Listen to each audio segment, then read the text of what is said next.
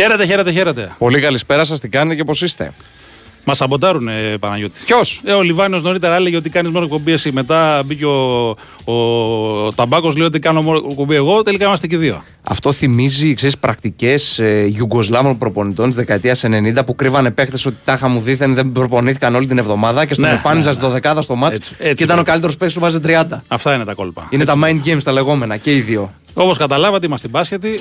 Τα είπαμε τα ονόματά μας, δεν χρειάζεται να τα ξαναλέμε. Έχουμε απέναντί μας την Τάνα Νέαρχο Κυριαζόπουλο με το φτερωτό σανδάλι. Έτσι.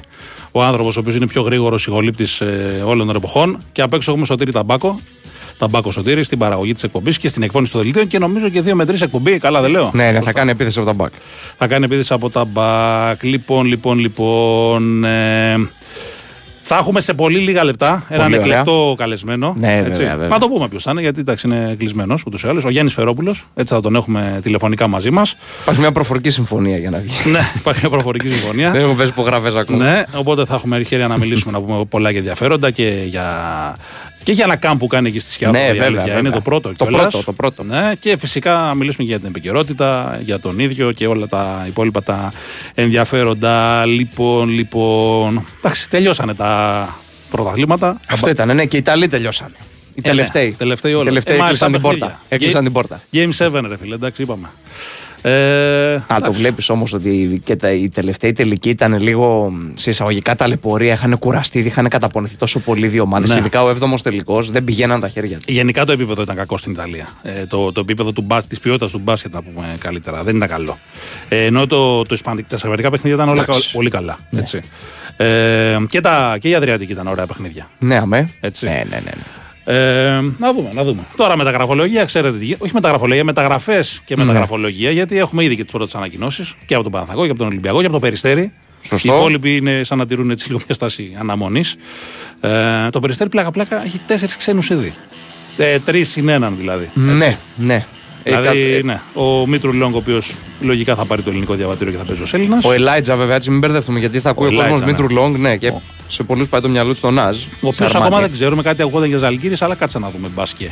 Θα το δούμε, θα το δούμε. Περίεργο. Λοιπόν, Έχει πάρει ε, δύο πολύ καλούς σουτέρ. Ε, καλούς σκόρερ, μάλλον θα λέγαμε. Ναι. Γιατί και ο Τζο Ράγκλαντ που πήρε το περιστέρι Σωστά. Μπιγκού είναι πολύ καλός. Πιο άσος, βέβαια. Πιο άσος, σαφέστατα πιο άσος, αλλά το έχει και το σκοράρισμα. Γενικά οι Ακριβώς. αριστερόχειρες το έχουν αυτό. Τι να κάνουμε. Έχουν αυτό το πλεονέκτημα στο μπάσκετ. Πήρε το Williams που ήταν πέρσι στην Άκη και πρόπερσι το Γκολεσό. Εξαιρετικός Πολύ σουτέρ, καλός βέβαια, παίκτης, χρήσιμος. βέβαια. Και πήρε και το Hunt που επίσης πολύ καλός και με πολύ καλή προοπτική ο συγκεκριμένος γιατί είναι και νεαρός αρκετά σε ηλικία. Έτσι. Και σύμφωνα με τους Ισπανούς, ο Τζέιλιν Χάντς, τον οποίον βρήκε ο Άρης Λικογιάννη και τον έφερε στον Πάο Ναι. και τον είδαμε φέτος, που έκανε πάρα πολύ καλή σεζόν. Είχε ματιές και από Ευρωλίγκα και σύμφωνα με τους Ισπανούς, η Μπασκόνια παρακολουθούσε την περίπτωση Ναι. του. Εντάξει, είναι λίγο νωρίς να πάει η Ευρωλίγκα, να πήγαινε η Ευρωλίγκα Ναι, φέτος. βέβαια, Νομίζω βέβαια, ότι βέβαια. θα του κάνει καλό να πάει έτσι λίγο σε μια ομάδα που έχει μεγαλύτερες βλέψεις. 100%. το περιστέρι που είναι από τον Πάοκ, έτσι. 100%. Όχι ότι ο Πάοκ, ο Πάοκ ιστορική ομάδα το συζητάμε, αλλά όπως και να έχει, το περιστέρι φαίνεται ότι και φέτος θα έχει ένα budget πολύ μεγάλο. Έτσι. Ε, Επομένως, να δούμε πώς θα ανταποκριθεί σε αυτό το υψηλότερο επίπεδο τη νέα σεζόν. Ε, να πούμε ότι τελικά θα έχουμε περιστέρι Bwin και προμηθέα στο BCL Σωστό. μαζί με τον Πάοκ και την ΑΕΚ. Πολύ σωστά. Και ο Άρης πάει προς Eurocup. Έτσι. Europe Cup. Eurocup. Ε, Eurocup. Έχει δηλώσει Eurocup και λογικά θα πάει Eurocup γιατί το Eurocup τους ψάχνει με, το, με τέτοιες ομάδες που έχουν τόσο κόσμο. Με τον Άρη να έχει τόσο sold out πέρσι στην Basket League. Με το Δίκανο θέλει τέτοιες ομάδες. Το Eurocup και το BCL αντίστοιχα. Έτσι. Προφανώς είναι μια πολύ καλή. Και μιας και λέγαμε μια Σαν περιστέρη brand name, Big Win, να μόλις προσθέτει. ανακοίνωσε και το τέλος συνεργασίας με Ματ Κόλεμαν. Εντάξει, ήταν Εντάξει, κάτι ναι, προφανώς τα δικαστικά τυπικό. αυτά. τυπικό ναι, ναι. Ναι, έχουν φύγει και παίχτε από το περιστέρι. πάντως. Ναι, βέβαια. δηλαδή, ο Φρανσίσκο φεύγει. Ο Μωραήτη έφυγε. Φρανσίσκο ο Χάμερ λογικά θα έφυγε. τον δούμε Ευρωλίγκα. Ναι. Στη Βιλερμπάν. Ο Μπίλαν φεύγει. Ο Μπίλαν Οπότε- έχει ανακοινωθεί ήδη από την Πρέσια. Σωστά. Στην Ιταλία, επέστρεψε. Οπότε έχει, έχει αφαιρέσεις και, προστα, και προσθήκε. Προς αφαιρέσεις γενικά. Θα, θα αλλάξει αρκετά η ομάδα. Ε, εντάξει, θα μείνουν ο Κασελάκης, θα μείνουν κάποια παιδιά τέλος πάντων εκεί που, που υπάρχουν.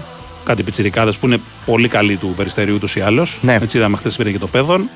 Και έχει και, στις, και σε φίβου και σε. Ζούγρε Μπιλάλης έχουν το προβάδισμα δηλαδή στο, για, για δωδεκάδες και για Ναι, και ο συμμετοχή. του. Σταυρακόπουλος που υπάρχει έχουν δηλαδή πολλά Σταυρακόπουλος, παιδιά σωστά. που είναι πολύ, πολύ ταλαντούχα.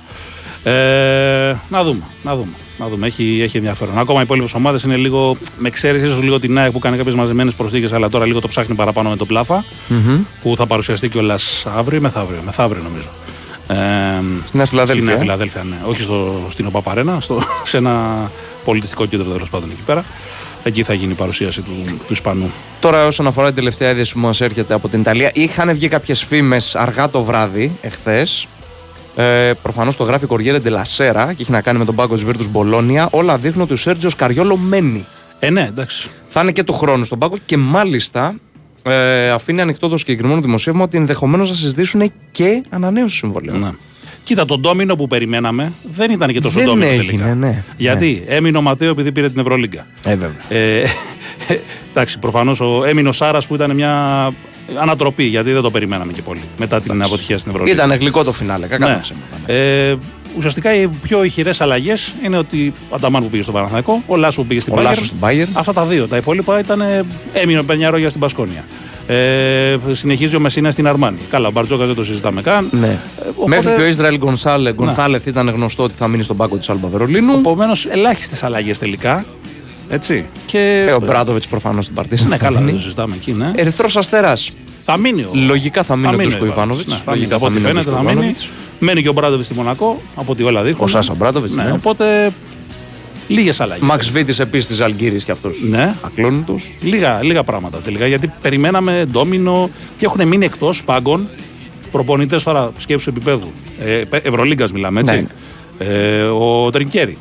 Έτσι, ο Σφερόπουλος που θα βγάλουμε σε λίγο. Ναι. Ο Πασκουάλ παραμένει εκτός Ευρωλίγκας. Ο Πασκουάλ λέει ότι θα μείνει στη Zenit και του χρόνου. Ναι, ναι, ναι. Ε, είναι δεδομένο. Το έχουν και βγάλει- θα υπογράψει και ε, ακόμα μεγαλύτερο συμβόλαιο από ό,τι, από ό,τι λένε. Έχει, έχει ούτως ή άλλως συμβόλαιο και για την επόμενη σεζόν και μάλιστα για να το σπάσει φέτος που λέγανε γιατί είχε κυκλοφορήσει το όνομά του και για διάφορες ομάδες. Για την ΕΦΕΣ είχε κυκλοφορήσει, για την είχε ακουστεί. Ακόμη και για την Παρσελόνα αν έφευγε ο Σάρας. Σωστά. Λέει η ρήτρα που του έχει βάλει η Zenit είναι 200.000 δολάρια. Εντάξει, δεν είναι Αλλά- ποσό τώρα αυτό που θα εμποδίσει μια ομάδα. Προφαν... top Μια level, ομάδα έτσι. βεληνικούς, ναι, προφανώς Εφές και Μπαρσελόνα δεν έχουν τέτοια προβλήματα να σπάσουν τη συγκεκριμένη ρήτρα, αλλά όπως φαίνεται, μάλλον δεν θα του γίνει λογικά κάποια πρόταση από ομάδα της Ευρωλίγκας για να επιστρέψει στην Ευρωλίγκα, γιατί οι ρωσικές ομάδες ως γνωστόν δεν έχουν, δεν έχουν δικαίωμα συμμετοχή στην Ευρωλίγκα. Προφανώς δεν του άρεσε κάποια πρόταση και έτσι αποφάσισε να εξαντλήσει και τον τελευταίο χρόνο του, του συμβολέου του εκεί. Στην, ε, στη Zenit.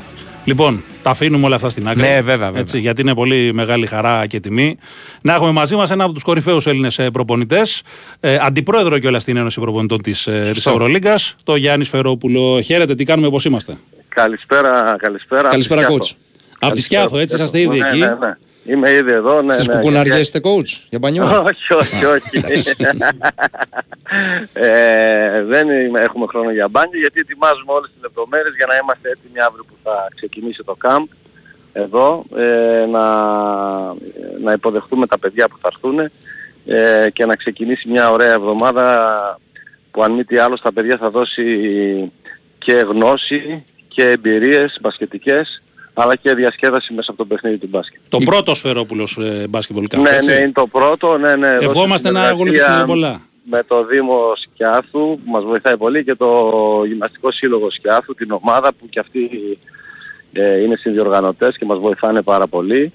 Ε, θέλουμε να δώσουμε σε ένα τόπο νησιωτικό ε, παραστάσεις από μπάσκετ που δεν μπορούν τα παιδιά να έχουν και Πολύ γι' σωστά, αυτό έχουμε έρθει εδώ για ουσιαστικά είναι ένα κοινωνικό ε, κοινωνική προσφορά μέσω του μπάσκετ για τον τόπο εδώ και για τα παιδιά που μπορεί να έχουν στο πρόγραμμα να παίξουν ας πούμε 15 αγώνες το χρόνο εκεί Ναι. που στα αστικά κέντρα παίζουν 35-40 Σωστό. και από τους 15 λόγω καιρού το χειμώνα μια δεν μπορούν να πάνε, μια δεν μπορούν να έρθουν στο νησί να παίξουν οπότε Ναι, ναι. παίζουν τα μισά. Παίζουν 7-8 παιχνίδια μόνο οπότε γι' αυτό το λόγο επέλεξα να έρθω στη Σκιάθο σε ένα τέτοιο μέρος για να μπορέσω να δώσω κάτι παραπάνω στα παιδιά. Και καλά κάνατε και δεν θα είσαστε και μόνος γιατί θα έρθουν από ό,τι διαβάζουμε Παπα-Νικολάου, Μαργαρίτης, προπονητές όπως ο συνεργάτης σας επί σειρά ετών ο, ο Βασίλης Γεραγοτέλης και άλλοι πολλοί, έτσι. Ναι, ναι, ναι. Ο Ανδρέας ο Γκατζούλης, ο Σωτήρης ο Καραποστόλου από τον Άρη, ο του Βασίλης ο Τολιόπουλος ο- που ανανέωσε και αυτός με τον Άρη. Ε, Έχουμε πολλά ονόματα και προπονητές και παίκτες που θα έρθουν εδώ να, να γνωριστούν τα παιδιά με τα παιδιά και να ε, δώσουν και το δικό τους στίγμα ε, στα παιδιά εδώ της ε, Σκιάθου.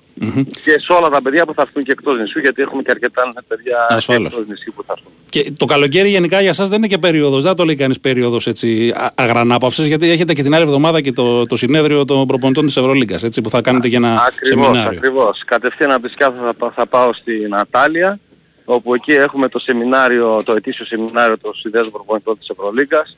Ε, έχουμε κάποιες ομιλίες εκεί, κάποια panel discussion με, και με την Ευρωλίγκα και με το, ε, τον Ντέγιαν, τον Ποντιρόγκα και όλους τους ηθήνοντες της Ευρωλίγκας για, γιατί έχουμε μια αγαστή συνεργασία και θέλουμε ό,τι γίνεται να γίνεται για το καλό του μπάσκετ και εμείς από την πλευρά μας ως προπονητές θέλουμε να βοηθήσουμε όσο μπορούμε με όλες μας τις δυνάμεις ε, να, το μπάσκετ να προοδεύει ως άθλημα. Και μιας και θα ασχοληθείτε και με τα νέα παιδιά στο, στο camp που θα διοργανώσετε, πλέον οι προπονητές και ειδικά για το ελληνικό μπάσκετ, το οποίο ταλαιπωρείται από τους σουτέρ, α, θα αρχίσετε να ενθαρρύνετε από μικρά τα παιδιά να σουτάρουν περισσότερο και όχι τόσο τακτική; Δεν πρέπει να αλλάξουν και οι προπονήσεις; Εννοείται, εννοείται. Θέλουμε και εμείς οι προπονητές όλοι ε, και εμείς ε, που πρέπει να διδάξουμε στους νεότερους προπονητές αλλά και αυτά που διδάσκουμε και τα παιδιά που δουλεύουν, όλοι οι προπονητές που δουλεύουν στα τμήματα υποδομών να δουλέψουμε καλύτερα την τεχνική, να μην κοιτάμε τόσο το αποτέλεσμα αν και από τους παράγοντες των ομάδων εκείνο που μετράει είναι το αποτέλεσμα για να προχωρήσεις Ε, ναι. ε, ως προπονητής. Εμείς Δυστυχώς. πρέπει να επιμείνουμε στο, στο να δημιουργήσουμε παίκτες με, με skills, με, Τη βελτίωση των Δεξιότητες. παιχτών γενικά. Δεξιότητες, Ναι. ναι. Με δεξιότητες που θα τους βοηθήσουν ε, αύριο μεθαύριο να γίνουν καλύτεροι παίκτες. Μμμ. Coach, ε, ε, είπατε ότι θα κάνετε και συζητήσεις και σε επίπεδο κορυφής, να το πούμε έτσι, με την Ευρωλίγκα. Αλήθεια, Ναι. η, η γνώμη των προπονητών εισακούεται σε ικανοποιητικό βαθμό ε, από τις αρχές, δηλαδή ε, την ποσότητα Με το των νέο αγώνων; καθεστώς της Ευρωλίγας ναι. Με το νέο Μμμ. καθεστώς της Ευρωλίγας ναι. Παλαιότερα είχαμε κάποια θέματα, ε, αλλά από τότε που ανέλαβε ο κύριος Μποτιρόγκα η συνεργασία μας είναι πολύ καλύτερη. Ε, η άποψή μας εισακούγεται ε, και, σε, και πρέπει να εισακούγεται γιατί και εμείς Ε, ναι. είμαστε μέρος του παιχνιδιού. Εννοείται. Ε, όπως και οι, προγα... οι πρωταγωνιστές είναι οι παίκτες ασφαλώς που παίζουν μέσα στο γήπεδο αλλά σε θέματα προπόνησης, σε θέματα σχεδιασμού, ε, σε θέματα οργάνωσης, ε, σε όλα αυτά τα θέματα, σε, ε, προγράμματος κτλ.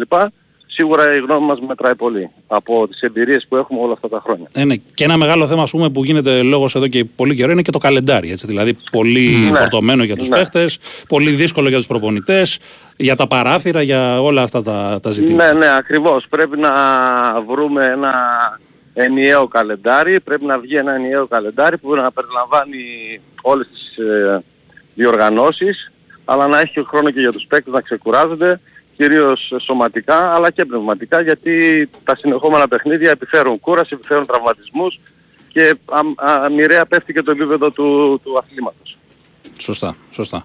Ε, ε, από τη σεζόν στην Ευρωλίγκα είστε ικανοποιημένος από το επίπεδο του, του μπάσκετ που παίχτηκε, του ανταγωνισμού ως εξωτερικός παρατηρητής; Κοιτάξτε, ο ανταγωνισμός ήταν ο, ο καλύτερος ever. Ναι. Δηλαδή ο ανταγωνισμός που υπήρχε στην Ευρωλίγκα φέτος ήταν ο καλύτερος όλων των εποχών. Το επίπεδο όμως του μπάσκετ που παίχτηκε νομίζω ήταν ε, κατώτερο άλλων ε, ετων γιατί υπάρχουν πολλοί λόγοι. Ε, θεωρώ ότι το κυριότερο είναι ότι οι καλύτεροι Ευρωπαίοι παίκτες φεύγουν και πηγαίνουν στο NBA. Απ' την άλλη επειδή έχουν ανέβει τα, τα budget ε, και το salary cap στο NBA αλλά ακόμα και στο G League έχουν ανέβει τα συμβόλαια που μπορούν να δώσουν οι ομάδες στους παίκτες. Ε, κάποιοι καλοί Αμερικάνοι δεν θέλουν να έρθουν στην Ευρώπη γιατί τα χρήματα που παίρνουν ε, πλέον στην Αμερική είναι ε, Πολλά εφάμιλα, περισσότερα. εφάμιλα, ναι, εφάμιλα, ή περισσότερα ή εφάμιλα με, τη, με τα ευρωπαϊκά συμβόλαια που μπορούν να πάρουν. Οπότε μένουν στην Αμερική, οπότε πέφτει το επίπεδο των ε, ξένων παικτών. Ε, φεύγουν οι καλοί Ευρωπαίοι στο NBA, οι πολύ καλοί Ευρωπαίοι, άρα νομίζω ότι κάπου είναι και η κούραση που λέγαμε πριν ότι όταν ένας παίκτης παίζει συνεχόμενα με συσσωρευμένη κούραση ετών παιχνίδια σίγουρα πέφτει και η απόδοσή του, είναι λιγότερο φρέσκος, λιγότερο αποδοτικός, άρα όλα αυτά συνετείνουν στο να πέφτει το επίπεδο γενικά. Και μην ξεχνάμε ότι και το Όχι όμως προηγούμενο ο καλο- ανταγωνισμός. Και μην ξεχνάμε ότι το προηγούμενο καλοκαίρι είχε και ευρωμπάσκετ. Δηλαδή, πολλοί παίκτες έχουν καταπονηθεί ήδη και Ναι, ναι, είχαν ναι. κλείσει σχεδόν ένα δεκάμινο παίζοντας. Όλοι οι διεθνεί- Ναι, εμείς τώρα το λαμβάνουμε για τα τελευταία, δηλαδή καλοκαίρι, το προηγούμενο καλοκαίρι και τη σεζόν που μας πέρασε. Σκεφτείτε ότι αυτοί οι παίκτες το έχουν κάνει αυτό συνεχόμενα 5-6 χρόνια ή 10 χρόνια, ανάλογα πόσα χρόνια παίζει κάποιος στην εθνική ομάδα ας πούμε και στην Ευρωλίγα. Άρα καταλαβαίνετε ότι ε, όσα- όταν παίζεις τόσο πολλά παιχνίδια είναι, καταπονείται το σώμα, έχεις τραυματισμούς, ε, δεν έχεις τη φρεσκάδα, δεν έχεις την, την αποδοτικότητα που θα είχες αν δεν, ε, αν δεν υπήρχαν όλα αυτά συσσωρευμένα. Και από τη- Νομίζω ότι το ενιαίο καλεντάρι που λέγαμε πριν με, με την πρόβλεψη να υπάρχει χρόνος αποκατάστασης για τους αθλητές, δηλαδή μέσα στο καλεντάρι πρέπει να λαμβάνουμε υπόψη μας και πόσο χρόνο χρειάζονται πλέον οι, οι αθλητές για να αποτοξινωθούν σε εισαγωγικά από, όλες αυτή, από όλη αυτή την καταπώνηση. Όλα αυτά λοιπόν θα συνετείνουν στο να φρεσκαριστούν οι παίκτες για να έχουν καλύτερη απόδοση. Άρα θα ανέβει και ξανά το επίπεδο. Και από τη φετινή σεζόν στην Ευρωλίγα, ποια ήταν ε, για εσά η μεγαλύτερη έκπληξη και ποια ήταν η μεγαλύτερη απογοήτευση; Κοιτάξτε, η μεγαλύτερη ε, έκπληξη δεν μπορώ να πω, αλλά έκπληξη δεν είχαμε. Μμμ. Είχαμε ας πούμε μια, κάποια points που θα ήθελα να πω. Είναι πρώτα απ' όλα η σταθερότητα του Ολυμπιακού, Μμμ. γιατί ήταν πολύ σταθερός ως ομάδα όλη τη χρονιά ο Ολυμπιακός. Ε, δεν είχε μεγάλη κοιλιά ποτέ. Ε, έπαιξε στο υψηλό επίπεδο σχεδόν όλα τα παιχνίδια. Είναι ανθρωπίνως αδύνατο να τα παίξεις όλα, αλλά Ναι. ο, το πρόσημο είναι πολύ θετικό. Στην πλειοψηφία τους, ναι. Σωστά. Ναι, ναι, ναι, έτσι. Ε, αυτό είναι το ένα στοιχείο. Ε, θεωρώ ε, ότι κάποιες ομάδες όπως είναι ας πούμε η Αρμάνι, ε, όπως είναι η Bayern, όπως είναι ο Παναθηναϊκός θα μπορούσαν να πάνε καλύτερα. Ε, ασφαλώς και οι ομάδες αυτές θα δουλέψουν ε, το καλοκαίρι αυτό να αντιστρέψουν ας πούμε την κατάσταση αυτή που υπήρξε φέτος. Ε, υπήρχε η μεγάλη ανταγωνιστικότητα που είπαμε πιο πριν, άρα αυτό ήταν ένα στοιχείο του πρωταθλήματος που ήταν πολύ δύσκολο να κερδίσεις εντός ή εκτός. Ε, στην, ε, στην καλή του μέρα η κάθε ομάδα, ο κάθε οργανισμός μπορεί να κερδίσει τον οποιοδήποτε. Το είδαμε αυτό πολλές φορές. Είδαμε πολλά παιχνίδια ε, να είναι πολύ κλειστά το σκορ και να κρίνονται κάτω από τους ε, 6-7 πόντους στα τελευταία λεπτά. Πολύ περισσότερα παιχνίδια έτσι σε σχέση με ε, τα προηγούμενα χρόνια. Νομίζω όλα αυτά είναι τα, τα στοιχεία που είδαμε φέτος στην Ευρωλίγκα. Coach, θέλω να σας γυρίσω 8 χρόνια πίσω. Τότε ο Γιάννης Ναι. ναι. Φερόπουλο, προπονητής του Ολυμπιακού, επιλέγει ένα νεαρό παιδί από τη Σερβία. Ακούει, τα ακούει από τον ελληνικό τύπο, όπως συνήθως γίνεται, για το ρίσκο της επιλογής. Αυτός ο παίχτη γίνεται αργότερα ο, ο Νίκολα Μιλουτίνοφ, που όλοι γνωρίζουμε, και ο οποίος μετά από κάποια χρόνια στην, ε, στην Τζεσεκά επιστρέφει τώρα στον, ε, στον Ολυμπιακό. Τι έχετε να πείτε για το συγκεκριμένο παίχτη, για το συγκεκριμένο παιδί; Εντάξει, ο Νίκολα νομίζω από μικρός έδειχνε που μπορεί να φτάσει. Εμείς το είχαμε δει αυτό ως ειδικοί του χώρου. Ε, όπως είπατε και εσείς τότε δεν φαινόταν, γι' αυτό ίσως ο κόσμος είχε κάπως ε, παρερμηνεύσει. Είχε επιφυλάξεις, ας το πούμε. Είχε επιφυλάξεις, Ευγενικά. να το πούμε έτσι, ναι. ε, εμείς όμως είχαμε πίστη στον Μιλουτίνοβ γιατί είναι ένας παίκτης που μπορεί να, μπορούσε να, είχαμε δει ότι μπορούσε να κάνει τη διαφορά ε, στη θέση που παίζει. Ε, και αυτό αποδεικνύεται περίτρανα με την πορεία που είχε και στον Ολυμπιακό στα διάρκεια, στη διάρκεια των ετών που ήταν στον Ολυμπιακό, με την προαγωγή του σε, εισαι- σε εισαγωγικά στη Τζέσσεκα Μόσχας και στην προαγωγή του ξανά ερχόμενος πίσω στον Ολυμπιακό ε, που έρχεται να συμπληρώσει μια πολύ δυνατή ομάδα και να την κάνει ακόμα πιο δυνατή. Μμμ. Ξέρετε τώρα, επειδή ο κόσμος ψάχνει πάντα να βρει το αρνητικό, λένε Ναι. τώρα κολλάει με το φάλο Μιλουτίνοφ, δύο παίχτε seven footer κτλ. Το προπονητικό μάτι τι λέει από αυτού; Κοιτάξτε, ε, σα- στην περίπτωση αυτή, ε, όταν έχεις τον Μιλουτίνοφ, ο οποίος έχει γαλουχηθεί μέσα από τον Ολυμπιακό, παρόλο ότι ε, είναι ξένος, είχε έρθει σε πολύ μικρή ηλικία, άρα έχει πολύ, ε, πώς να το πω, τα πρώτα του βιώματα είναι μέσα από την ομάδα του Ολυμπιακού, ε, δεν μπορεί να τον αφήσει να φύγει. Ε, ξέρει, έχει πολλά πλεονεκτήματα. Πέρα από το αγωνιστικό κομμάτι, έχει το πλεονέκτημα ότι ξέρει που πάει, ε, ξέρει τις ανάγκες μιας ομάδας από τον Ολυμπιακό, ξέρει το περιβάλλον, ε, ξέρει πόσο μεγάλη ομάδα είναι ο Ολυμπιακός και, και πόσο ε, σημαντικό είναι να διεκδικείς ε, του, όλους τους τίτλους. Άρα έχει το, το κατάλληλο mentality για να δέσει με την υπόλοιπη ομάδα. Τώρα σε σχέση με το Φαλ σίγουρα είναι δύο 7 footer plus, αλλά νομίζω ότι ο Μιλουτίνοφ ε, είναι καλύτερος στο high post, δηλαδή λίγο στα 4-5 μέτρα. Είναι πιο καλός από το Φαλ. Ε, μπορεί δηλαδή να παίξει όχι μαζί του, αλλά να παίξει έναν άλλον ρόλο, ε, να παίξει λίγο πιο περισσότερο από ό,τι ο Φαλ στην περιφέρεια, να μπορέσει να γυρίσει την μπάλα ή να την πασάρει ή να τη σπάσει με έξτρα πάσα στην άλλη πλευρά. Ε, στοιχεία που βλέπουμε στο παιχνίδι του Ολυμπιακού. Άρα δεν είναι πολύ καλά και με το σύστημα του coach Μπαρζόκα. Είναι μια τύπου phone line, ε, τύπου Real, δηλαδή τα βάρες που αργία, το πούμε, που είναι δύο παίκτες. Ναι, ναι ακριβώς. Πολύ ακριβώς. ψηλοί και οι δύο, ναι, δεν ακριβώς. Έχουν... Ακριβώς. Ακριβώς έτσι. Ε, για να ρωτήσουμε και κάτι από πλευράς Παναθηναϊκού, πόσο δύσκολο είναι το έργο του Αταμάν που έρχεται ουσιαστικά, ε, αλλάζει ριζικά μια ομάδα. Τα ρεπορτάζ λένε ότι θα μείνουν τρεις, το πολύ τέσσερις παίχτε από την προηγούμενη ομάδα. Πόσο δύσκολο είναι αυτή η ομάδα να περιμένει άμεσα αποτελέσματα ε, από τον νέο προπονητή που εντάξει είναι γνωσμένης αξίας, έχει φέρει συγκεκριμένα αποτελέσματα τα προηγούμενα χρόνια. Ναι.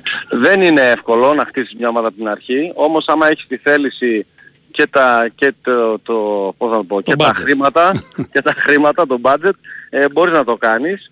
Ε, διαβάζουμε ότι ο Παναθηναϊκός θα πάει να πάρει παίκτες πρωταγωνιστές στην Ευρωλίγκα, άρα παίκτες που όταν θα έρθουν στην ομάδα του δεν θα χρειάζονται χρόνο προσαρμογής ε, στα νέα δεδομένα τα αγωνιστικά. Ε, απλώς θα πρέπει να θα χρειαστούν λίγο χρόνο να, να μάθουν να παίζουν όλοι μεταξύ τους. Ε, Παρ' όλα αυτά η ποιότητα που θα έχουν ε, δείχνει, μας δείχνει ότι θα είναι έτοιμοι να, να, να μπουν αμέσως ε, στα αποτελέσματα, να, για να φέρουν Θεωρώ ότι και ο coach Αταμάν έχει την εμπειρία, το έχει ξανακάνει με την ΕΦΕΣ, ε, όταν ήταν τελευταία η ΕΦΕΣ όταν ανέλαβε και ναι. σε λίγα χρόνια την ε, έκανε πρωταθλήτρια Ευρώπης και γι' αυτό θεωρώ ότι ο Παναθηναϊκός επέλεξε τον coach Αταμάν για να συνεχίσει την πορεία του και να επανέλθει στις υψηλές θέσεις της ε, Ευρωλίγκας. Πάντως εσείς είσαστε προπονητής της μεθοδολογίας, δηλαδή σκληρή δουλειά, λιθαράκι, λιθαράκι, χτίζουμε κάτι, όπως και ο, και ο καλός σας φίλος και πλέον πρωταθλητής του NBA εδώ και λίγο καιρό, Μάικ Μαλόν με τους Nuggets, έτσι. Ναι, ναι, ναι. Έτσι ασφαλώς έχει και, τα κατάλληλα εργαλεία, γιατί όπως είπα και σε άλλη τοποθέτηση στην αρχή της κουβέντας μας, οι παίκτες είναι οι πρωταγωνιστές. Έχει το Jokic και όχι μόνο το Jokic, έχει ένα καλοδουλεμένο σύνολο το οποίο ξέρει τι θέλει μέσα Είναι δικό του δημιούργημα έτσι να το πιστώσουμε Ναι, ναι, ναι. Το χτίζει 8 χρόνια τώρα, από το 2015 που ανέλαβε μέχρι τώρα. Ε, γινόταν η προσπάθεια να νοικοδομηθεί αυτή η ομάδα και νομίζω ότι δικαιώθηκε μετά από όλα αυτά με το αποτέλεσμα αυτό που είχε. Αφού είναι και καλός σας φίλος και προφανώς ανταλλάσσετε και απόψεις, θα εργαζόσασταν στο πλάι του, λέω εγώ. Ε, μου είχε κάνει μια πρόταση το 2015 να πάω αλλά μόλις είχα τελειώσει από τον Ολυμπιακό τότε την πρώτη μου χρονιά που είχαμε πάρει το πρωτάθλημα 3-0. Τελικό Ευρωλίγκας, ε. Είχαμε παίξει τελικό στην Ευρωλίγκα με τη Real Madrid και ε, τότε οι πρόεδροι μου είχαν κάνει και επέκταση. Οπότε δεν ήταν ωραίο το timing εκείνη τη στιγμή να πάω και είχα αρνηθεί. Βέβαια αυτά δεν τα είχα δημοσιοποιήσει γιατί τότε ήμουν στο Ολυμπιακό και δεν ήθελα να βγούνε. Ο ίδιος ο Μάικ ε, τα είπε σε μια συνέντευξή του τότε στο, σε ελληνικό κανάλι για, τη, για το NBA και έτσι βγήκε από εκείνον. Τέλος πάντων, ε, εντάξει, το να πας στο NBA είναι ένας άλλος κόσμος, θέλει πολύ σκέψη και πολύ κουβέντα για το ποιος, ποιος ακριβώς θα είναι, πώς ακριβώς θα είναι η συνεργασία μου με μια ομάδα του NBA. Για το δικό σας μέλλον μπορούμε να πούμε κάτι ε, για την ερχόμενη Ή αν έγινε κάτι το καλοκαίρι. Ή αν έγινε κάτι το καλοκαίρι. Αν θέλετε μας λέτε βέβαια έτσι. Προφανώς. Εντάξει το καλοκαίρι όπως είχε βγει υπήρχε μια, ένα, ένα ενδεχόμενο να, να πάω στην ΕΦΕΣ. Ε, η ΕΦΕΣ προτίμησε έναν ε, τοπικό προπονητή. Τον και απολύτως και σεβαστό. Από εκεί και πέρα ε, είδαμε ότι δεν γίνανε πάλι πολλές αλλαγές, οπότε θα περιμένω να δω τι θα γίνει. Ε, εγώ, εγώ θα το πω αυτό είναι προσωπική άποψη. Δεν ξέρω αν θέλετε να κάνετε ένα σχόλιο από αυτό. Είσαστε και ο πιο. είσαστε από τους άτυχους προπονητές. Γιατί είσαστε στον Ολυμπιακό το 15 πάτε τελικό, παίζετε εκτός έδρας. Είσαστε το 17 στον Ολυμπιακό, πάτε τελικό, παίζετε εκτός έδρας. Έχετε τη Μακάμπη που πάει τρένο, είναι στο απόγειο της φόρμα της, σκάει ο COVID, ε, σταματάει η χρονιά. Είναι και λίγο ότι κάπου θέλει και λίγο τύχη καμιά φορά έτσι και δυστυχώς μέχρι τώρα δεν την είχατε. Καμιά φορά λέμε ότι α, είναι το ποτήρι μισοάδιο ή μισογεμάτο. Καμιά φορά λέμε είναι, είναι άδειο. Αυτά που λέτε είναι σωστά και για, ιδίως για τη Μακάμπη. Δηλαδή μετά τον COVID χάσαμε εκείνη τη χρονιά που είχαμε ήδη προκριθεί για να παίξουμε play-off και είχαμε μια πολύ δυνατή ομάδα. Ήμασταν τέταρτη Ναι. πέντε αγωνιστικές πριν τελειώσει το πρωτάθλημα και παλεύουμε να πάρουμε το πλεονέκτημα έδρας ε, να κρατηθούμε στην τέταρτη θέση ή και υψηλότερα. Ε, Παρ' όλα αυτά η ομάδα επηρεάστηκε και τα επόμενα δύο χρόνια γιατί το budget έπεσε Σωστά, ναι. ε, λόγω ε, έλλειψης εσόδων από τα διαρκείας. Ε, έπεσε το budget γύρω στα 40%. Επομένως οι χρονιές, η τρίτη και η τέταρτη επηρεάστηκαν πάρα πολύ.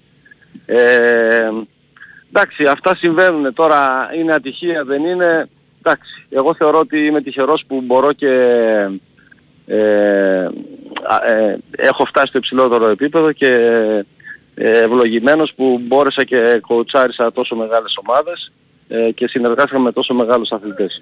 Εκτός από την Ευρωλίγκα, θα θέλατε να προπονήσετε και την εθνική ομάδα; Αν σας γινόταν μια πρόταση. Μελλοντικά, Εκτός έτσι, αν δεν σας λέμε έχει για γίνει τώρα, κιόλας ναι. μια πρόταση. Εντάξει, μπορείτε να τώρα μας πείτε. αυτό, αυτό είναι λίγο άκυρο να το συζητάμε γιατί η εθνική ομάδα έχει έναν πολύ καλό προπονητή. Όχι, λέμε για μελλοντικά, όχι Ναι. για τώρα, προς Θεού.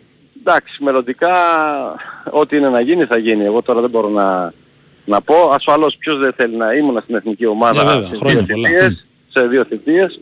Ε, εντάξει, η εθνική ομάδα είναι καθήκον όλων. Εμείς να ευχηθούμε καταρχάς ε, υγεία, να πάει καλά το, το κάμπ που είμαι σίγουρος ότι θα πάει. Και, Ευχαριστούμε πολύ, και να σας ευχαριστώ. δούμε το συντομότερο στους πάγκους γιατί το αξίζετε, δεδομένα, α, α, αυταπόδεικτο είναι αυτό. Έτσι. Ευχαριστώ το πάρα ταχύτερο πολύ. δυνατό. Να είστε καλά. Σας ευχαριστώ ευχαριστούμε πολύ, coach. Ευχαριστούμε πολύ, Να coach. είστε καλά, να είστε καλά, ευχαριστώ. Καλή συνέχεια, καλή συνέχεια. Γεια, γεια, γεια, γεια. Λοιπόν, ακούσαμε Γιάννης Σφερόπουλο. Έτσι νομίζω μίλησε για όλα. Τέλος πάντων για τα περισσότερα που Ναι. θα μπορούσε στον χρόνο που είχαμε διαθέσιμο. Πάμε σε ένα break και επιστρέφουμε. Ναι. Εδώ είμαστε, στο BWIN Sport FM 94,6. Ακούσαμε Γιάννης Σφερόπουλο. Να πούμε για τους φίλους που γράφουν για Μπασκόνια, Μπασκόνια, Μπασκόνια. Υπήρχε σαν σενάριο, Ναι. αλλά μένει ο Πενιά... με- μένει. Μένει. Μένει ο Σωστό. Πενιαρό. Είναι ο Πενιαρό γιατί έχει το 9. Ε, Όπως επίσης ο κόσμο μας επιβεβαίωσε μόνο για την ΕΦΕΣ. Μόνο για την ΕΦΕΣ, ναι. Ναι. Κοίτα όμως τι γίνεται. είχε Έτσι, μια δηλαδή, πόσο προσέγγιση. άδικη είναι η Ευρωλίγα, πόσο καλοί προπονητές μένουν έξω. Ε. Δηλαδή Τρινκέρι, Σφερόπουλο, τα είπαμε πριν, Πασκουάλ. Είναι εκτός Ευρωλίγας αυτοί οι προπονητές. Και όχι μόνο, έτσι κι άλλοι. Ε, αλλά είναι 18 οι θέσεις μόνο. έτσι. Ναι, ναι. Και ας πούμε παραμένει ο Πάρκερ, ας πούμε. Ο οποίος δεν έχει δείξει κάτι συγκλονιστικό για να λέμε αλήθεια. Αλλά δεν σε λένε Πάρκερ, κύριε. Σωστό. Ε, μα... Ε, Λοιπόν, ε, ένας φίλος λέει για τον Αταμάν, λέει, βγάζει κόμπλεξ λέει, με αυτά που δηλώνει. Παιδιά, ο Αταμάν είναι αυτός. Δεν είναι τώρα ο Αταμάν, ούτε θέλει να προκαλέσει. Ο Αταμάν Ναι. είναι αυτός. Πάντα παίζει αυτά τα λεγόμενα mind games. Αυτό αυτός είναι ο χαρακτήρας του, ούτε τα λέει για να προκαλέσει και μάλιστα και με σεβασμό μιλάει για τον Ολυμπιακό. Απλά είναι αυτός ο τύπος που θα βγει και θα εκφράσει την εμπιστοσύνη στην ομάδα του, την αυτοπεποίθησή του. Και, και αν δεις, δεν είναι έλλειψη σεβασμού να λέει ότι θέλω να κάνω την ομάδα μου καλύτερη από τον Ολυμπιακό στη σημερινή της συνέντευξη, στη Φανατίκ. Γιατί αν την κάνω καλύτερη από τον Ολυμπιακό, θα σημαίνει ότι θα πάω, θα πάω Final Four και θα είμαι και διεκδικητής. Αυτό δείχνει ένα σεβασμό. Έτσι. ναι.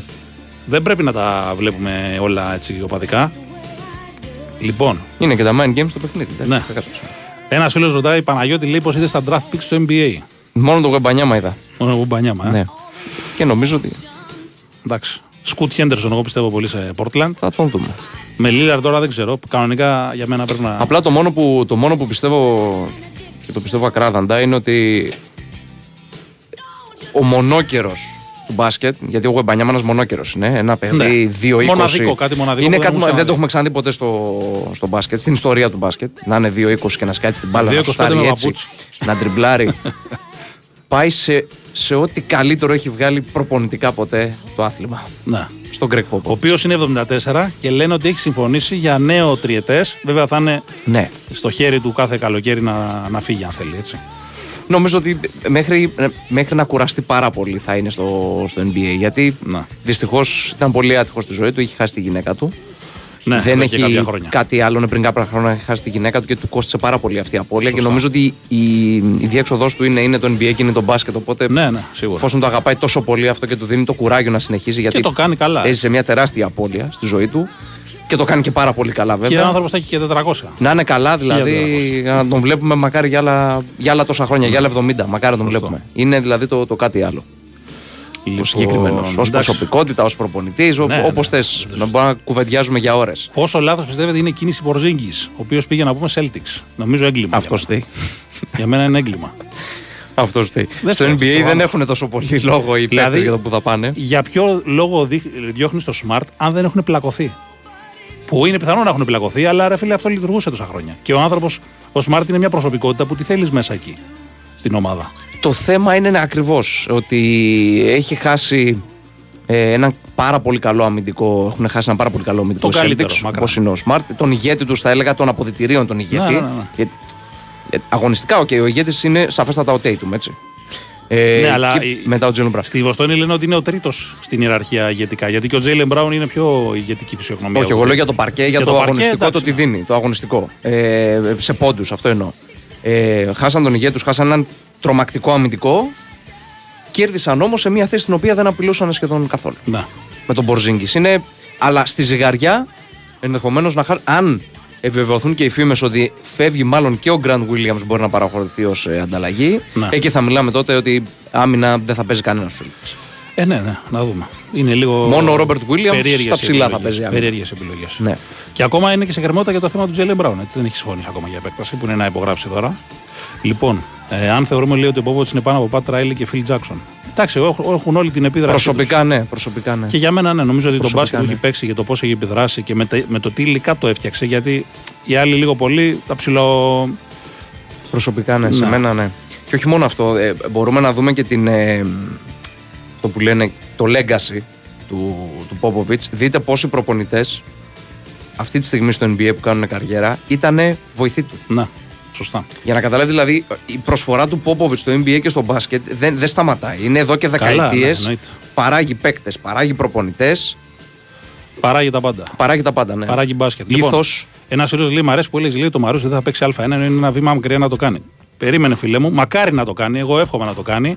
Δεν είναι τόσο απλά τα πράγματα. Έτσι. Δεν είναι τόσο Είναι απλά τα ηγετική- πράγματα. Μακάρι να το κάνουν. Δεν είναι ηγετική, είναι τα κάποια παλιά ζητήματα που πρέπει να διευθετηθούν. Επίσης, σημαντικό, επειδή βγήκε μια ανακοίνωση από τον Ισάκε και μπορεί να έχει μπερδευτεί λίγο ο κόσμος, να το ξεκαθαρίσουμε αυτό. Έχει βγάλει ανακοίνωση ο Ισάκε ότι η ανεξάρτητη επιτροπή που έχει των, αδειοδο- ε, των αδειών Ναι. Έχει ε, ανάψει το πράσινο φως και για τους 11 φακέλους που κατατέθηκαν. Αυτό όμως μπέρδευτηκε ο κόσμος. Δεν σημαίνει ότι κέρδισαν δικαίωμα συμμετοχής στο βέβαια, μπάσκετ League ναι, του ναι. χρόνου. Πρέπει οπωσδήποτε αυτοί οι φάκελοι να εξεταστούν τώρα και να πάρουν το πράσινο φως, το τελικό πράσινο φως προφανώς, από την Επιτροπή Επαγγελματικού Αθλητισμού. Ναι, να κάνουμε μια Άλλο. πρόβλεψη. Μπορεί να πάμε και Σεπτέμβριο ακόμα και να ψάχνουμε τις ομάδες. Θα πω εγώ.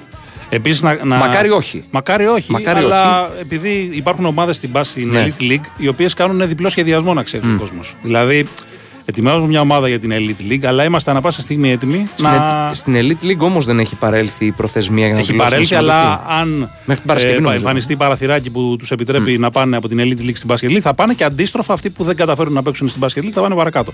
Ακόμα είναι σαφές και πόσες ομάδες θα παίξουν στη Basket League. Μπορεί να είναι 13, μπορεί να είναι και 12. Ναι. Έτσι. Θα δούμε. Ε, λοιπόν, ε, βγήκε πριν λίγο λέει τον Κώσο συμφώνησε για δύο χρόνια. Το γράφουν στην Ισπανία. Ο Ζέρβας θα βγει λίγο μετά τη Όντως. μία. Ναι, στην θα μας Ισπανία το μιλήσει είδα και εγώ, γι' ναι, αυτό. ναι. Έτσι. Ε, αν θα κάνουν πάλι tanking οι Spurs θα διεκδικήσουν πράγματα. Όχι, νομίζω ότι πλέον με το Εμπανιάμα θα πάνε να διεκδικήσουν πράγματα. Έχουν πολύ χώρο στο salary cap για να κάνουν κινήσεις. Έτσι. Δεν έχουν και κανένα superstar, για να τα λέμε κιόλα. Όχι. Επομένω μπορούν να κάνουν αρκετές κινήσεις. Δεν θα πάνε φέτος να πάρουν πρωτάθλημα, ούτε του χρόνου πιστεύω, αλλά θέλει μια διετία, τριετία. Είναι μια καλή έτσι, συνθήκη ο συγκεκριμένος. Ο, ο Εμπανιαμά, να το λέμε σωστά. Έτσι. εντάξει. Οι Γάλλοι το λέμε Εμπανιαμά πάντως. Ο Μπανιάμα, ναι, βέβαια. Έτσι. Τώρα, Επειδή είναι νωρίς, ακόμα προλαβαίνουμε να το μάθουμε. σωστό, αλλά άμα πάρουμε τα γαλλικά ονόματα, τα έχουμε κάνει τόσο αυτό.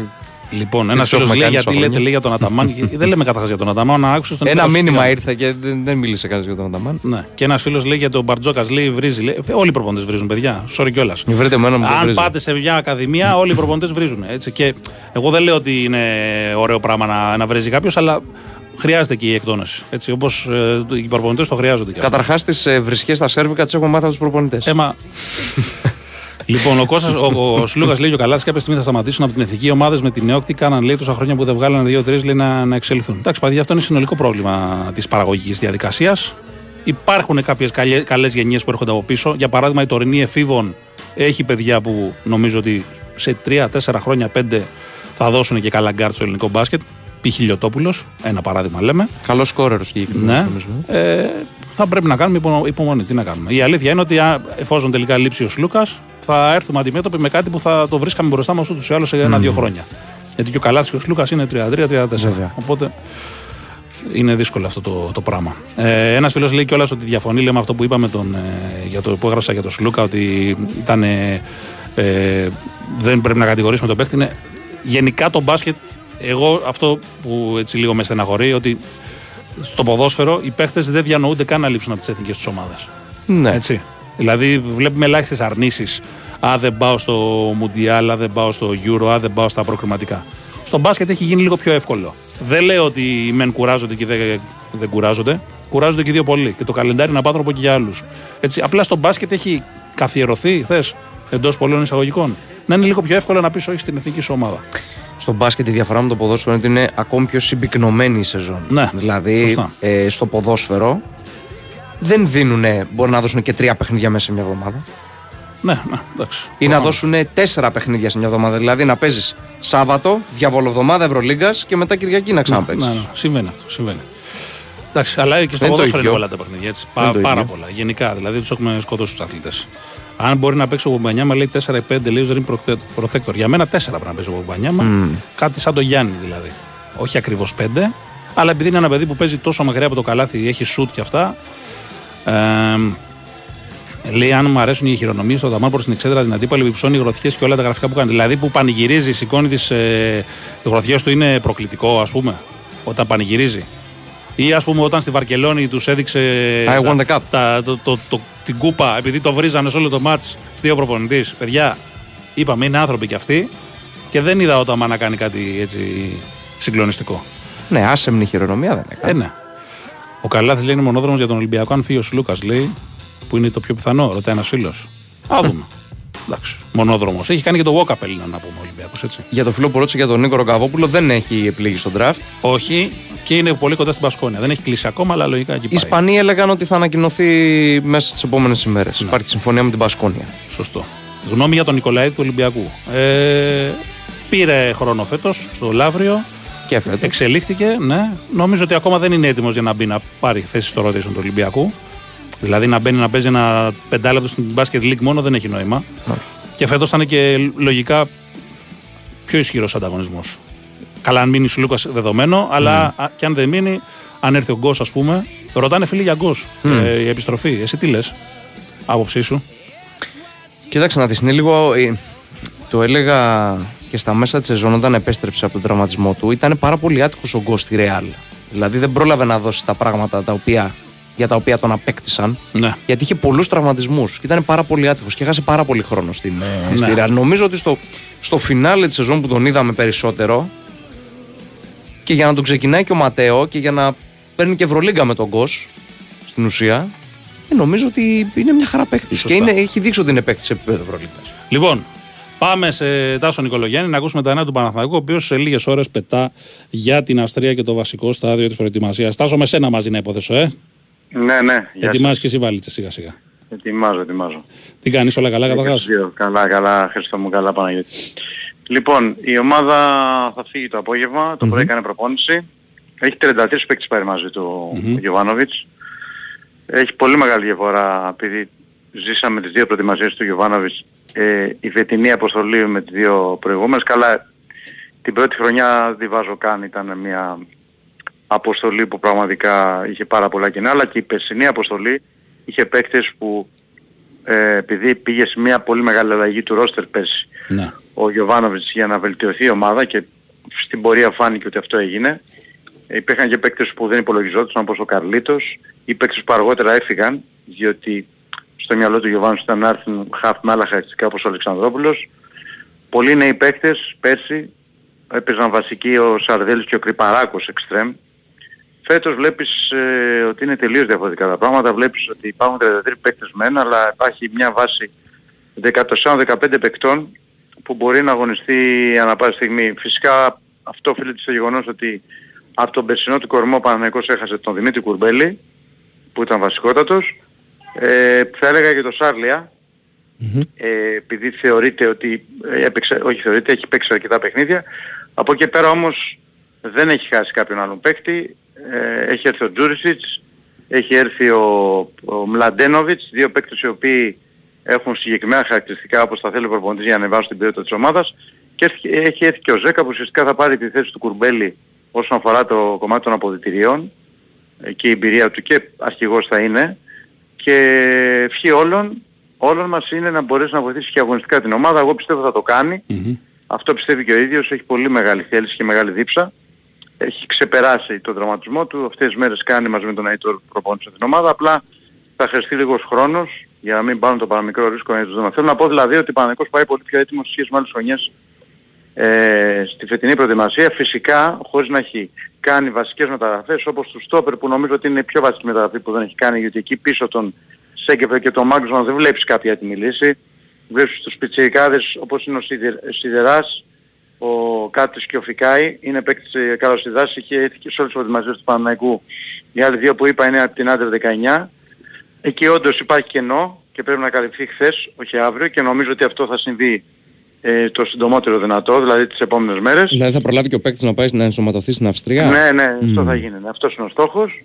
Μέχρι 10 ε, Ιουλίου να πούμε έτσι, οπότε έχει... Η, ναι, η προετοιμασία μέχρι 10 Ιουλίου, αλλά ο στόχος είναι να έρθει ο παίκτης ναι, μέχρι την 4η Πέμπτη στην Αυστρία. Ναι, ναι. ναι. ναι ε, και στη θέση του Κουρμπέλιο που εκεί δεν έχει έρθει παίκτης ακόμα ε, και στόχος είναι και αυτός να έρθει σύντομα. Δεν ξέρω ε, εάν θα προλάβει πολλές προπονήσεις στην Αυστρία γιατί ο Παναγικός πάει να πάρει και ένα παίκτη ο οποίος ε, θα είναι πάρα πολύ καλός, ε, θα δώσει πολύ μεγάλη ένταση στην ομάδα και ξέρετε αυτές τις μεταγραφές Ιούνιο μήνα δεν είναι και το πιο απλό να γίνουν αλλά μπορεί, κανένας δεν μπορεί να πει με σιγουριά το τι και πότε, mm. πότε θα έρθει.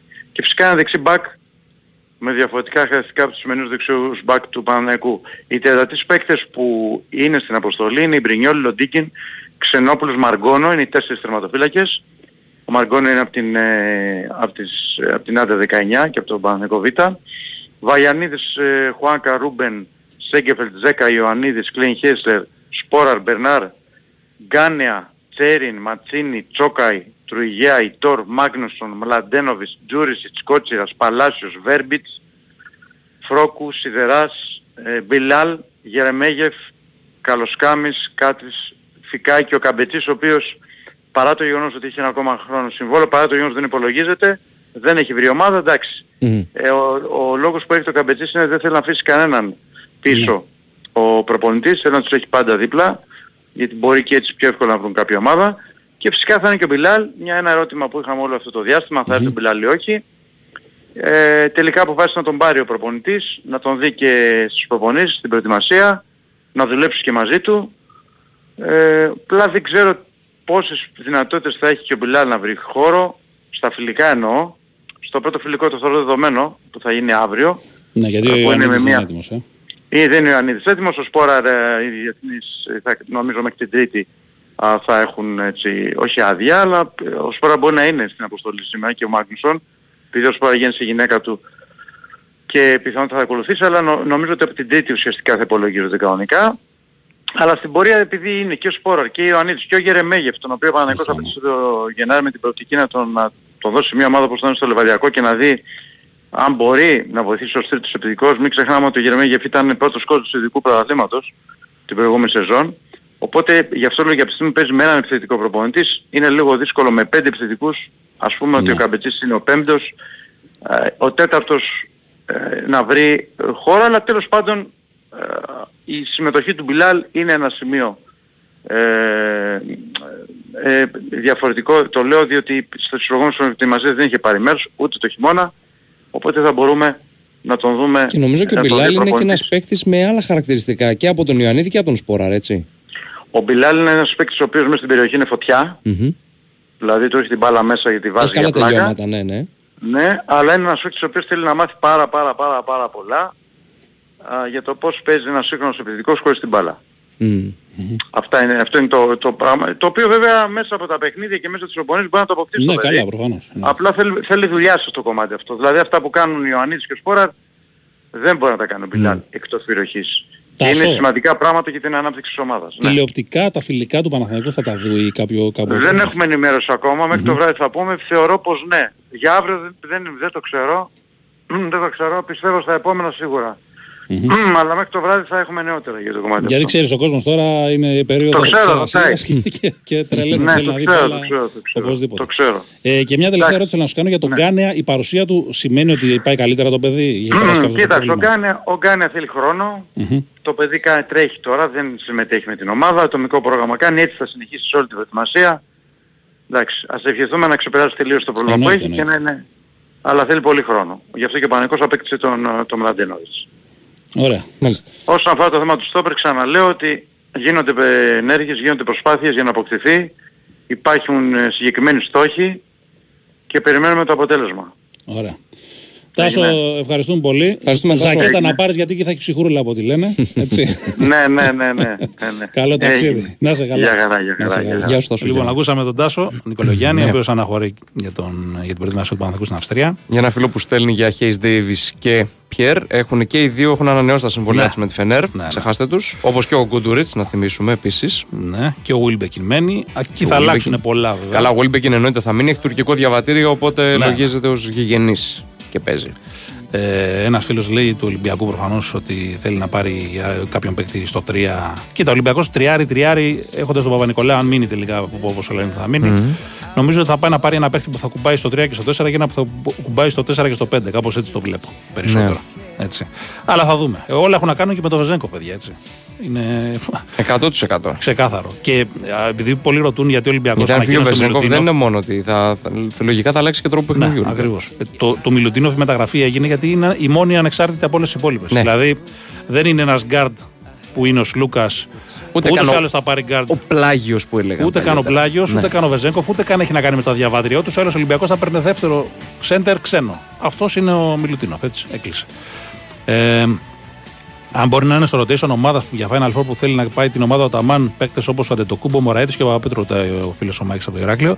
Ε, ναι, κοίτα, σαν συμπληρωματικοί παίκτες, οι, δύο- οι δύο πρώτοι, ο Αντετοκούμπο δηλαδή και ο Μωραήτη, ναι, ο Παπαπέτρο νομίζω ότι μπορεί να έχει ρόλο ενός έκτου, έβδομου, όγδοου παίκτη σε μια καλή ομάδα. Δηλαδή, η Παρτιζάν φέτος που θα σε μια ανάσα από το Final Four, που Ναι. ενδεχομένως να μπορούσε να πάει κιόλας αν δεν είχε γίνει η κλωτσοπατινάδα, ο Παπαπέτρο ήταν έκτος, έβδομος παίκτης αυτής της ομάδας. Βάσει χρόνου συμμετοχής. Και μια χαρά έπαιξε το ρόλο του. Έτσι. Ε, λοιπόν, Μόνο πάμε- στους δύο τελευταίους τελικούς δεν έπαιξε, είχε ένα πρόβλημα στον νόμο. νομίζω. στο νόμο, ναι. Στο νόμο. Σωστό. Η, η γνώμη μας για Βεζνέκο φανμένη. Περιμένουμε την πρόταση των ε, Kings.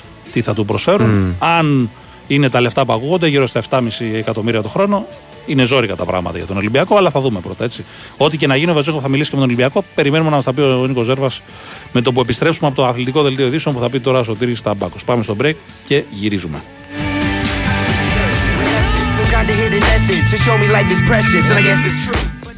Επιστρέψαμε. Επιστρέψαμε. Είχαμε ευχάριστες επισκέψεις. Ναι. Κόρη Σωτήρη Ταμπάκου. Κορυφαία Αγγελιάνα. Η μεγάλη μορφή αυτή. Έτσι. Ε, λοιπόν, αν υπάρχει σφίνα Φενέρια Παπαγιάννη, υπάρχει μια φημολογία σχετική. Να δούμε. Είναι στην Αμερική ο Παπαγιάννης, κάνει ατομικές προπονήσεις.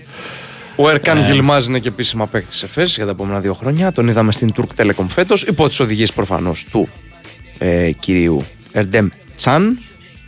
Ναι. Ελεύθερος από τη Βαλένθια ο Σάνον Εύανς. Δεν έπιασε το συγκεκριμένο Ναι, όχι, παιδί. Όχι, όχι. Λοιπόν, ένας φίλος λέει εδώ πέρα να πείτε λέει ότι ευθύνη έχει για την έλλειψη ταλέντων η Ομοσπονδία και οι ομάδες λέει αφού στις καλές παίζουν μόνο όσοι έχουν μανάτζερ και μένουν έξω παιδιά με ταλέντο. Εγώ σε αυτό διαφωνώ κάθετα για ποιο λόγο. Στο μπάσκετ, αν έχεις πραγματικά ταλέντο που ξεχωρίζει, δεν υπάρχει περίπτωση να σε φάει κανένα κύκλωμα. Το μπάσκετ είναι κάτι αντικειμενικό. Μα θα παίξεις στη Γ, θα παίξεις στη Β, θα παίξεις στην Α2, Elite League τέλος πάντων. Θα φανεί. Είναι κάτι αντικειμενικό. Δεν μπορεί να. Δεν είναι κάτι άειλο. Δηλαδή είναι κάτι συγκεκριμένο. Υπάρχουν στατιστικά, υπάρχουν αριθμοί, υπάρχει εικόνα. Δεν μπορεί να σε θάψει κανένας αν είσαι καλός παίχτης. Είναι δεδομένο. Προφανώς μπορεί να έχεις ατυχίες τραυματισμούς, να διοικηθείς αγορπονητέ, να διοικηθείς, ξέρω εγώ, να μην σε καλέσει κάποιος σε μια εθνική κτλ. να σε παραβλέψει για οποιοδήποτε λόγο. Αλλά αν είσαι πραγματικά καλός, κανένας καλός δεν χάνεται. Αυτή είναι η Ναι. δικιά μου άποψη τουλάχιστον έτσι. Ε, λέει ένας φίλος εδώ πέρα. Ω επίσης, μια Α, παρένθεση να πες, κάνουμε έτσι με, με λίγο χιούμορ. Όσοι έχετε social media, δείτε λίγο την εμφάνιση του Κέιτ Κάνιχαμ. Ναι. Έχει πέσει το σχετικό γλέντι στα social media. Ναι, ναι. Έχει εμφανιστεί. Τι, τι είναι αυτό. Σαν τι- άνθρωπος των σπηλαίων. περίπου. Θυμ- ναι, θυμίζει λίγο, ναι. Ναι. Λες, αποκλείται να πας στην πόλη αυτός. Λοιπόν, ε, τα 1,8 λέει του Μιλουτίνο που έρχεται ως δεύτερο πεντάρι δημιουργεί αναταραχέ λέει στις ισορροπίε του μπάτζετ. Όχι. Επίσης, να το. Ε, να δώσουμε και μια διευκρίνηση. Πλέον στο σύγχρονο μπάσκετ δεύτερος, τρίτος. Δεύτερος, μάλλον ναι. δεν υπάρχει. Αυτό εξαρτάται από τον αγώνα και εξαρτάται από τον χρόνο συμμετοχής. Και επίσης, από ό,τι λέγεται Δηλαδή, στον για Ολυμπιακό. παράδειγμα, το πιο πρόσφατο. Ο Σλούκας δεν είναι δεύτερος γκάρντ επειδή Ε, ναι. ξεκινάει στο δεύτερο Ναι, δεκάλεπτο. ο Παπαλουκάς πήρε Ευρωλίγκες και Ευρωμπάσκετ, ναι. ερχόμενος από τον πάγκο. Ναι. Βασικός ήταν όμως. Τι να κάνουμε. Επίσης για το Μιλουτίνο που λέτε για, τα, πολλα- για, τα, για, το, για το ποσό, αν ας πούμε, αλλάζει τις ισορροπίες. Κοίτα, ε, από ό,τι λέγεται και στον Ολυμπιακό γίνανε και κουβέντες σχετικές με την ομάδα η οποία τον δέχεται. Έτσι, δεν είναι δηλαδή ότι θα δημιουργηθούν ε, προβληματα Και επίσης πρέπει να σκεφτείς και κάτι άλλο. Ότι αυτός ο παίκτης, ας πούμε, προφανώς θα παίρνει περισσότερα από το φαλ. Έτσι. Ε, αλλά είναι και ένας παίκτης ο οποίος έκανε πολύ μεγάλο σκόντο στις δικές του απαιτήσεις για να έρθει στον Ολυμπιακό. Δηλαδή πρέπει όλα να τα συνυπολογίσεις. Ναι. Έτσι. Τώρα, ποιος ήταν βασικός ή όχι, έχει να κάνει με την ανάγκη του κάθε αγώνα, Σωστά. με την ανάγκη του κάθε αντιπάλου, τη, τη φόρμα του, του κάθε παίχτη. Χίλια δυο. Ε, Να πούμε ότι ευχαριστούμε πάρα πολύ τον φίλο τον Άλεξ από την Πράγα για τα καλά του λόγια. να σε καλά, φιλέ, Άλεξ. Ε, η ΕΦΕΣ πήρε τον Τζόνς τον πενταράκι του αθλητικό. Τα Ναι, Eric Jones Eric από Jones, την ναι. Turk Telecom προφανώς. Ναι. Ναι. Ε, πήρε αρκετό κόσμο ο Ερντέντσαν μαζί του. Ναι, εντάξει, λογικό κιόλας έτσι. Θα πάει σε κάτι λίγο ελαφρώς πιο φθηνό. Νο- Ο Μίτσι από ό,τι όλα δείχνουν θα φύγει. Ναι, ε, διαβάσαμε και κάτι δηλώσεις του Αλπέρ Γιλμάζ, του General Manager της ΕΦΕΣ, που λέει φέτος επιθυμεί πιο πολύ από ποτέ να πάει στο NBA. Και έχουν γίνει και σχετικές συζητήσεις. Λογικά μέσα στην άλλη εβδομάδα θα κλείσει το οριστικό να πάει στους Thunder. Έτσι. Ε, ε, λοιπόν, ο Βαϊμάκης λέει ήταν καλός, αλλά τον φάγανε τα κυκλώματα. Ξαναλέω, παιδιά, αν είσαι πραγματικά καλός, δεν λέω τώρα για ένα παίχτη ο οποίος θα έκανε μια συμπαθητική καριέρα ξέρω εγώ, στη, στην Elite League ή ξέρω εγώ, σε μια μικρομεσαία ομάδα της μεγάλης κατηγορίας. Ναι. Αν είσαι πραγματικά καλός παίχτης, να πας να κάνεις δηλαδή καριέρα μεγάλη, να κάνεις καλά συμβόλαια κτλ., δεν μπορεί να σε φάει κανένας. Κανένα κύκλωμα και, κα- και οτιδήποτε. Το μόνο που μπορεί να σε φάει είναι ή ο χαρακτήρας σου ή ας πούμε αν έχεις ατυχίες με τραυματισμούς κτλ. Τίποτα άλλο δεν μπορεί να σε φάει σε αυτή την περίπτωση. Αν δουλεύεις σωστά και είσαι σωστός επαγγελματίας και είσαι και λίγο τυχερός σε θέματα τραυματισμών, δεν θα έχεις θέμα μεγάλο. Ε, ε, μέχρι τότε λέει θα πέφτει θάψιμο και μανατζεριλίκι, λέει ένας φίλος. Εντάξει. Εντάξει, αλήθεια βέβαια είναι επίσης πικρή αλήθεια πάνω σε αυτό και το πρόσφατο παράδειγμα νομίζω μπορούμε να βάλουμε τον Νίκο Ρογκαβόπουλο είναι ότι αν φύγεις σε μικρή ηλικία στο εξωτερικό και βρεις ρόλο, εκεί θα δείξει όντως τις αρετές σου. Ένας δηλαδή φίλο λέει. το εξωτερικό ενδεχομένως να δίνει περισσότερες ευκαιρίες σε κάποιον Έλληνα παρά στην Ελλάδα. Αυτό είναι μια αλήθεια. Ναι. Είναι η άλλη πλευρά του νομίσματος, η κακή πλευρά για το ελληνικό μπάσκετ, αλλά είναι μια αλήθεια γι' αυτό. Ένας φίλο λέει: Ο Λούκας λέει: Μην έξω λέει λόγω του walk-up και το ίδιο θα κάνει λέει και ο Γιάννης και ο Παπα-Νικολάου. Λέει Ανταρσία λόγω του walk-up. Καλά, κάμια σχέση. σα ίσα ο, ο Λούκας με το walk-up έχουν πολύ καλή σχέση. Έτσι. Και ούτε καλά ο Παπα-Νικολάου για να έχει καλή σχέση με το walk-up. Δηλαδή είναι τελείως άκυρο αυτό που λες. Έτσι. Ναι, και ο Γιάννης. Και ο Γιάννη. Με το walk. Καμία σχέση. Πραγματικά καμία σχέση. Δεν θα ήταν καλύτερο ο Ολυμπιακός να πάει για τον Ντάριο Τόμσον λέει αντί του Γκος. Άλλο πράγμα ο ένας, άλλο ο άλλος. Νομίζω. Και εγώ θα προτιμούσα τον Ντάριο Τόμσον, να σου πω Ναι. την αλήθεια. Αλλά προφανώς για να τον θέλει και τον Γκος ο Μπαρτζόκα κάτι. Ντάριο βλέπει που Τόμψον, ο εμείς δεν οποίος βλέπουμε. αποκλείεται να έχει χαμηλό κασέ. Καλά, σίγουρα. Και τώρα που έχει ιταλικό διαβατήριο, ακόμα περισσότερο θα πάνε οι Αρμάνοι και τα λοιπά να τον μπλακώσουν. Και μην να τον ξεχνάμε πάρουν. ότι είναι παίκτης ο οποίος έπεσε στην Πασκόνια, δασκαλεμένος από τον μέτρο του είδους που κάνει και πάρα πολύ καλά τη δουλειά του γιατί έχει προσφέρει αρκετούς παίκτε στο ευρωπαϊκό μπάσκετ, του Ζωσιάν και Ρεχέτα. Σωστός. Οπότε και, Και η η Φενέρ Πασκόνια τον θέλει, έτσι. ναι, Να δεν πρόκειται να τον αφήσει έτσι εύκολα. Λοιπόν. ε, έχουμε Νίκο Ζερβά. Ναι. Πάμε στον Νίκο Ζερβά. Έλα, Νικολά. Πήγαμε, καλώς τον. Τι κάνετε; Καλά είμαστε, εσύ πώς είσαι; Θα κάνω ανταρσία την εκπομπή σας επειδή δεν έχουμε καλές σχέσεις. Ε, ναι, Ναι. έτσι, έτσι, έτσι, έτσι. Έτυχε να ακούω, είδατε. ναι. Ναι, ήταν λίγο. Ναι. Είχαμε και Σφερόπουλο coach νωρίτερα, μας είπε και για Μιλουτίνοφ, γενικά για διάφορα πράγματα ενδιαφέροντα. Μπορεί ο κόσμος να τα ακούσει για ανεβίδει στο, στο YouTube. Ε, λοιπόν, ο πρώτος ο Μιλουτίνοφ, έτσι. Ναι, ήταν κάτι το οποίο είχαμε πει από τη Δετάρτη, Πέμπτη ότι όσο δεν ξεκαθαρίζουν τα υπόλοιπα ε, ο Ολυμπιακός το μόνο που μπορεί να κάνει είναι να πάρει το πεντάρι Ναι. και το συμπληρωματικό άσο. Μμ. Ε, δεν Ο υπήρχε οποίος είναι λοιπόν- ανεξάρτητος από τον Σουλούκα, έτσι. Ναι. Ε, οπότε τελείωσαν οι διαπραγματεύσεις με τον Μιλουτίνοφ. Όπως είπα δεν υπήρχαν και διαπραγματεύσεις καν. Δηλαδή ε, ένα πρωί ο Μιλουτίνοφ συγκεκριμένα την Πέμπτη ε, ειδοποίησε τους ατζέντιδες του ότι δέχεται τη δεύτερη πρόταση του Ολυμπιακού. Μμ. Ε, δεν υπήρξε δηλαδή καινούργια ε, προσφορά. Η δεύτερη πρόταση του Ολυμπιακού ήταν πολύ βελτιωμένη σε σχέση με την πρώτη. Ε, αλλά και πάλι ο Μιλουτίνοφ επέλεξε να χάσει τουλάχιστον 900.000 ευρώ σε βάθος διετίας ε, και να αφήσει την πρόταση της Βίρτου στη μοναδική που είχε. Γιατί είχε ακουστεί κάτι τελείως Μονακό, λανθασμένα. νομίζω. Για τη Μονακό, ναι, τελείως λανθασμένα. Ε, ετοιμαζόταν η Μονακό, ίσως να μην την είχε κάνει ακόμα. Ναι, μπορεί να την είχε ναι, μπορεί να ήταν τόσο στα σκαριά, αλλά ήταν τόσο αποφασισμένος ο Μιλουτίνοφ να γυρίσει και από τη στιγμή που είδε ότι και ο Ολυμπιακός ανέβηκε αρκετά και κατάλαβε και ο ίδιος ότι ε, το να φτάσεις σε αυτά που ήθελε θα χάλαγε αρκετά τις ισορροπίες ε, δέχτηκε το συμβόλαιο αυτό το οποίο είναι με ένα εξαιρετικό μπόνους θα πω εγώ για κατάκτηση της Ευρωλίγκας ε, πρωτοφανές μπόνους ε, που μπορεί να εκτοξεύσει τα χρήματά του έτσι. Έκλεισε λοιπόν νομίζω το, το θέμα θετικά ε, και το δεύτερο που δείχνει να προχωράει είναι το Williams Goss ε, γιατί ο κ. Μπαρτζόκας θέλει τον Goss μαζί με τον Σλούκα. Έτσι. Ε, αυτή είναι η επιθυμία του. Μμμ. Αν ας πούμε δεν μείνει ο Σλούκας, ο Γκος προχωράει ούτως ή άλλως ή... Μμμ, θα το δούμε αυτό. Και ναι και όχι.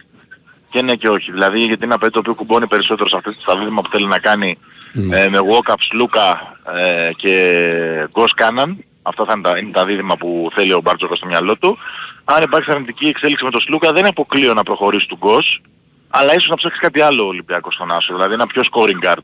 Α, δηλαδή αν, αν δεν μείνει ο Σλούκας, δηλαδή πέρα από τον Γκος ή όποιο Γκος ο Ολυμπιακός θα πάρει δηλαδή έναν ακόμα ξένο, δηλαδή δύο γκάρντ ξένα. Νομίζω δηλαδή. πως ναι, νομίζω πως ναι. Νομίζω πως ναι. Θα βγουν ναι. τα, τα κουκιά όμως μετά για τους ε, Ή υπόλοιπους. τουλάχιστον, ή τουλάχιστον ο Άσος δεν θα είναι τόσο συντροματικός, θα είναι πιο scoring, καταλαβες; Ναι, Να κατάλαβα. μην μπορεί να σκοράρει, να σκοράρει περισσότερο την μπάλα. Απλά το λέω από την άποψη ότι έχεις τώρα ήδη δύο ξένους, το Φαλ και τον, ε, ε, Μιλουτίνοφ. και τον Μιλουτίνοφ. Έχεις τον Μακίσικ επίσης ξένο.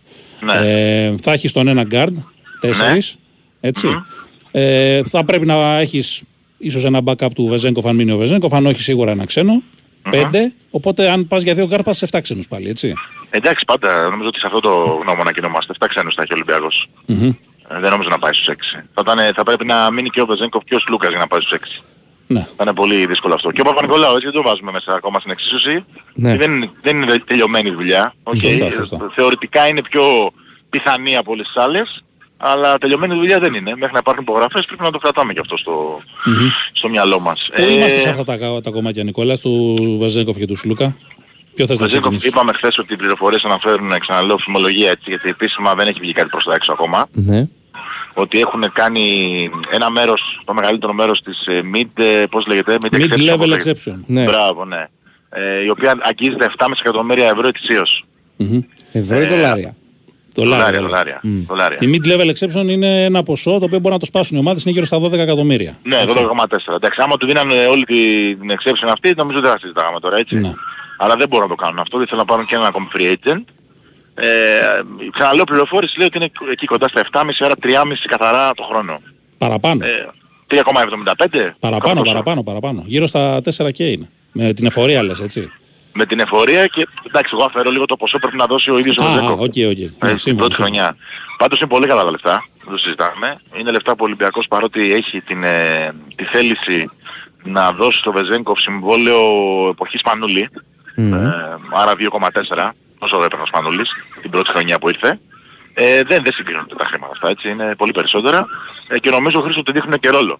Ε, δείχνουν ότι τον υπολογίζουν ε, Τα κανονικά, χρήματα ναι. σίγουρα. Αυτό να το Αυτά τα ξεκαθαρίσουμε. χρήματα- Στο NBA τα χρήματα δείχνουν ρόλο. Αυτά τα χρήματα βάση, έτσι ο- από ό,τι βλέπουμε τις άλλες ομάδες, είναι για έκτο, έβδομο, το πολύ όγδοο παίχτη στο rotation. Ναι, ναι, ναι, ναι. Εγώ κάπου εκεί στο 8ο τον βλέπω. Ναι. Μπορεί Ε, και με παρακάτω, βα- μπορεί και παρακάτω. Εντάξει, αυτό το κερδίζεις ή το χάνεις μες στο παρκέ. βέβαια, έτσι. Σωστό, μπράβο, μπράβο, καλά κάνεις το λες, γιατί ναι, οκ. Ε, είναι θεωρητικά όλα αυτά. Ε, μπορεί να είναι χάλια στα πρώτα 10 ματς και να μην παίξεις μετά από το καθόλου. Σωστά, ναι. Ή μπορεί να κάνει σούπερ εμφάνιση και να μπεις στην πεντάδα, ας πούμε. Ποτέ δεν ξέρεις. Ε, νομίζω ότι είναι μια δύσκολη απόφαση σίγουρα, αλλά επειδή με ρώτησες τι γίνεται, νομίζω ότι θα την πάρει πολύ γρήγορα. Ε, ούτως ώστε να τελειώσει αυτός, να ηρεμήσει και να βοηθήσει και τον Ολυμπιακό να κάνει το, την επόμενη κίνηση, έτσι. Νικόλα, πριν απαντήσει ο Βεζέγκοφ στο, στη, στους Kings, θα τους Ναι. πει, θα πάει στον Ολυμπιακό ή, στους, ή θα πάρει τους Αγγελόπουλους και θα τους πει έχω αυτή την πρόταση και ε, θα το συζητήσουν ή θα πάει να τους πει μένω ή φεύγω. Ε, αν έχει πάρει την απόφαση να φύγει θα τους το πει έτσι. Μμμ. Δεν θα μπει σε διαδικασία πληστηριασμού. Όχι, καλά, δεν λέω ότι θα το Έχουμε- χρησιμοποιήσω ως Ναι. διαπραγματευτικό χαρτί. Εννοώ ότι μήπως Ναι. θέλει να το συζητήσει μια τελευταία φορά με τους, ε, με τους Μπορεί, ανθρώπους. μπορεί, δεν, απο, δεν αποκλείεται, δεν αποκλείεται. Αλλά νομίζω ότι ε, η αίσθησή μου είναι ότι αυτή η πρόταση ε, από τη στιγμή που θέλει να πάει είναι για να πάει, έτσι. Ναι. Ε, Αυτή, αυτή είναι η αίσθησή μου χωρίς να παίρνω θέση τώρα. Δεν μπορώ να είμαι στο μυαλό του παιδιού, ούτε μιλάω με το παιδί ας πούμε τώρα αυτή τη στιγμή. Ναι. Ε, νομίζω όμως ότι τα λεφτά είναι, είναι κα- πολύ καλά. Έτσι, είναι πολύ καλά. Μμμ. Ε, και ο ρόλος που διαφαίνεται πίσω από αυτά τα χρήματα. Ναι. Ε, ο Ολυμπιακός σίγουρα θα κάνει την κίνησή του, ε, αλλά μένει να δούμε τι θα γίνει. Νομίζω ότι είναι μια εβδομάδα που θα ξεκαθαρίσει το θέμα. Έτσι. Δηλαδή λίγο μετά την 1η Ιουλίου θα ξέρουμε τι θα, τι θα γίνει. Ε, και θα ευ- ευνοήσει και θα βοηθήσει και τον Ολυμπιακό αυτό να ξέρει τι γίνεται. Γιατί η αναμονή χάνει παίχτες, χάνει ευκαιρίες. Βέβαια, βέβαια. Μα γι' αυτό, αυτό αν, αν κάτι ας πούμε έχει ζητήσει ο Ολυμπιακός από τον Σάσα είναι αυτό. Ναι. Ε, όποια απόφαση και αν πάρει και θα είναι απόλυτα σεβαστή εννοείται, ε, είναι να γίνει όσο τον δυνατόν πιο νωρίς, ούτως Ναι. ώστε και να έχει ε, καλύτερη ιδέα τι ελληνικά διαβατήρια πρέπει να κρατήσει ή να έχει την πολυτέλεια ας πούμε να αφήσει ε, και τι παίχτες θα πάρει. Γιατί δεν είναι Ναι, πολλοί ναι. παίχτες στην αγορά που ε, είναι στο βεληνικές του Βεζέγκοφ. Έτσι. Ε, Αυτή τη Καλά, στιγμή κανείς δεν είναι. ελάχιστοι, ελάχιστοι. Ναι, αλλά Και με τα εντάξει, χαρακτηριστικά τα συγκεκριμένα, κανένας. Ακριβώς, ακριβώς, ακριβώς. Πρέπει να αλλάξει ο Ολυμπιακός, είναι ξεκάθαρο θα αλλάξει τρόπο παιχνιδιού έτσι. Ναι, ναι, ναι. ναι. Ε, Σλούκας, Ο Σλούκας είναι διακοπές. Ε, μέχρι την Τετάρτη δεν νομίζω να γίνει κάτι. γιατί και είναι και στην η- Ιταλία. Δεν ξέρω είναι αν, στη αν αυτό Σαρδινία. σημαίνει κάτι ή όχι. Στο Μιλάνο κιόλας. Όχι, δεν σημαίνει τίποτα. δεν σημαίνει τίποτα. είναι στη Σαρδινία, είναι στη Σαρδινία, ναι. Ε, απλά έχει ενημερώσει και αυτούς και όποτε θέλουν οι πρόεδροι μπορεί να γυρίσει και να τα πούνε. Α, μιλάμε με την Άμμο Σάσαρη δηλαδή. Λες. Λες, να κάνετε και κλίμα. Λέω, ξέρω εγώ. Νομίζω ότι την Τετάρτη και μετά θα έχουμε Ναι. εξελίξει αυτό το θέμα. Δηλαδή Πέμπτη Παρασκευή όπως και του Παπα-Νικολάου νομίζω ότι θα αργήσει λίγο. Δηλαδή ε, 1η, 2 Ιουλίου εκεί θα γίνουν τα ραντεβού αυτά. Αίσθησή Ε, σου, Νικόλα, Για τον Παπα-Νικολάου. για το Σλούκα. Το Παπα-Νικολάου νομίζω ότι είναι λίγο πιο απλό. Για τον Σλούκα νομίζω ότι θα παίξει πάρα πολύ μεγάλο ρόλο. Ήδη ο Ολυμπιακός νομίζω ότι έχει κάνει κινήσεις που του δείχνουν ότι ο ρόλος του θα είναι πάρα πολύ σημαντικός. Ε, θα ταιριάζει με πολύ καλύτερα με τον Μιλουτίνοφ νομίζω από ότι με τον Πόλο Μπόε και τον Black. Να Ναι. μην ε, κορεδευόμαστε. Ε, ήταν καταρχάς και- θα, θα γράφει περισσότερο assist άμα πηγαίνει μπάλα στο Μιλουτίνο. Ακριβώς. Ακριβώς. και νομίζω ότι με τον Γκος ε, είναι ξεκάθαρο ότι του χρόνου του δείχνει ότι λογικά θα είναι βασικός. Ε, εγώ Καψιλούκα θα είναι η αρχική πεντάδα. Λογικά. Ξαναλέω αυτά είναι όλα στο μυαλό, δεν έχουμε καφενιακό τελείως. Ναι, ναι, ναι. Ε, νομίζω ότι αν γίνουν αμοιβαίες υποχωρήσεις από προπονητή δηλαδή και παίχτη, ο Ολυμπιακός είναι σίγουρος ότι θα δώσει ένα πάρα πολύ καλό συμβόλαιο. Ε, είναι ξεκάθαρο πλέον στο, στο χέρι του τι θα κάνει. Έτσι. Ο Ολυμπιακός και αυτός ξέρει, του, του έχει καταλάβει ότι ο Σλούκας τον θέλει ο Ολυμπιακός, ο κόσμος τον θέλει, ε, ο προπονητής δεν έχει κανένα θέμα.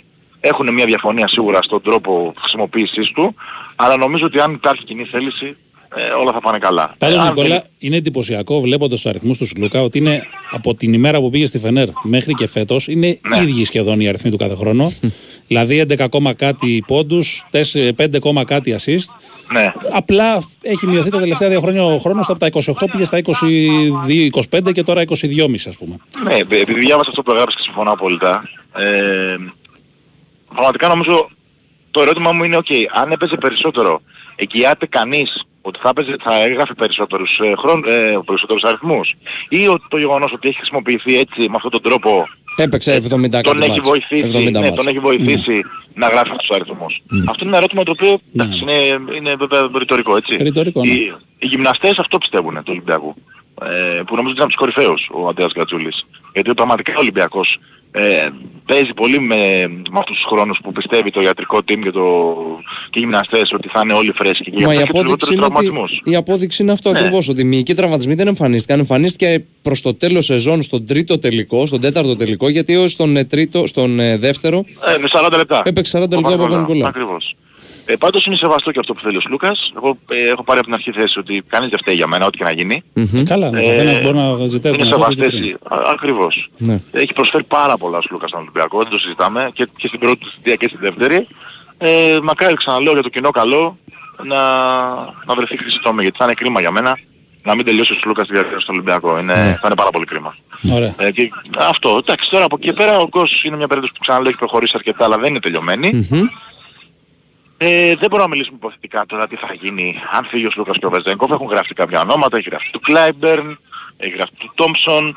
Είναι σίγουρο πάντως ότι αν ο Ολυμπιακός χάσει αυτούς τους δύο παίκτες έχει πάρα πολύ χώρο στο salary cap. Στο να το πω salary cap έτσι. του, σωστό. Μπράβο, ναι. στο budget του για να πάει να χτυπήσει οποιοδήποτε παίκτη έτσι. ε, εννοείται θα μπορεί να πάει να δώσει και στον Τάριο του Τόμψον τα χρήματα, ναι, έτσι. Θα το Νικόλα, δούμε. ευχαριστούμε, Νίκο, μας ευχαριστούμε για, πολύ. την- για το Να είστε καλά, ρεπορτάζ. ρε Να είσαι παιδιά. καλά. Να να είστε είσαι καλά. καλά. Καλή συνέχεια. Και από Νίκο Ζέρφα, κατευθείαν, αλλάζουμε άθλημα, δεν αλλάζουμε χρώματα. Ε, πηγαίνουμε στον Κώστα Νικολακόπουλο και το ρεπορτάζ του Ολυμπιακού. Χαίρετε, τι κάνουμε; Γεια σας, τι Καλώς τον, κάνετε. καλησπέρα. Καλά, είμαστε... Περιμένουμε από αύριο πλέον να μπούμε σε μια τελευταία εβδομάδα του Ιουλίου με, του Ιουνίου συγγνώμη με ενδιαφέρον καθότι ε, προσιλοποίηση ε, στο σχεδιασμό του Ολυμπιακού είναι τρεις μεταγραφές ε, μέσα σε αυτή την εβδομάδα ουσιαστικά έτσι ώστε να πάει η ομάδα στις 5 του μηνός στην Αυστρία ε, έχοντας, ε, τις βασικές, έχοντας καλύψει τις βασικές τις ανάγκες της. Την αναπλήρωση δηλαδή των κενών που έχουν αφήσει ο Μπακαμπού, ο Εμβιλά και ο Παπασταθόπουλος. Μμμ.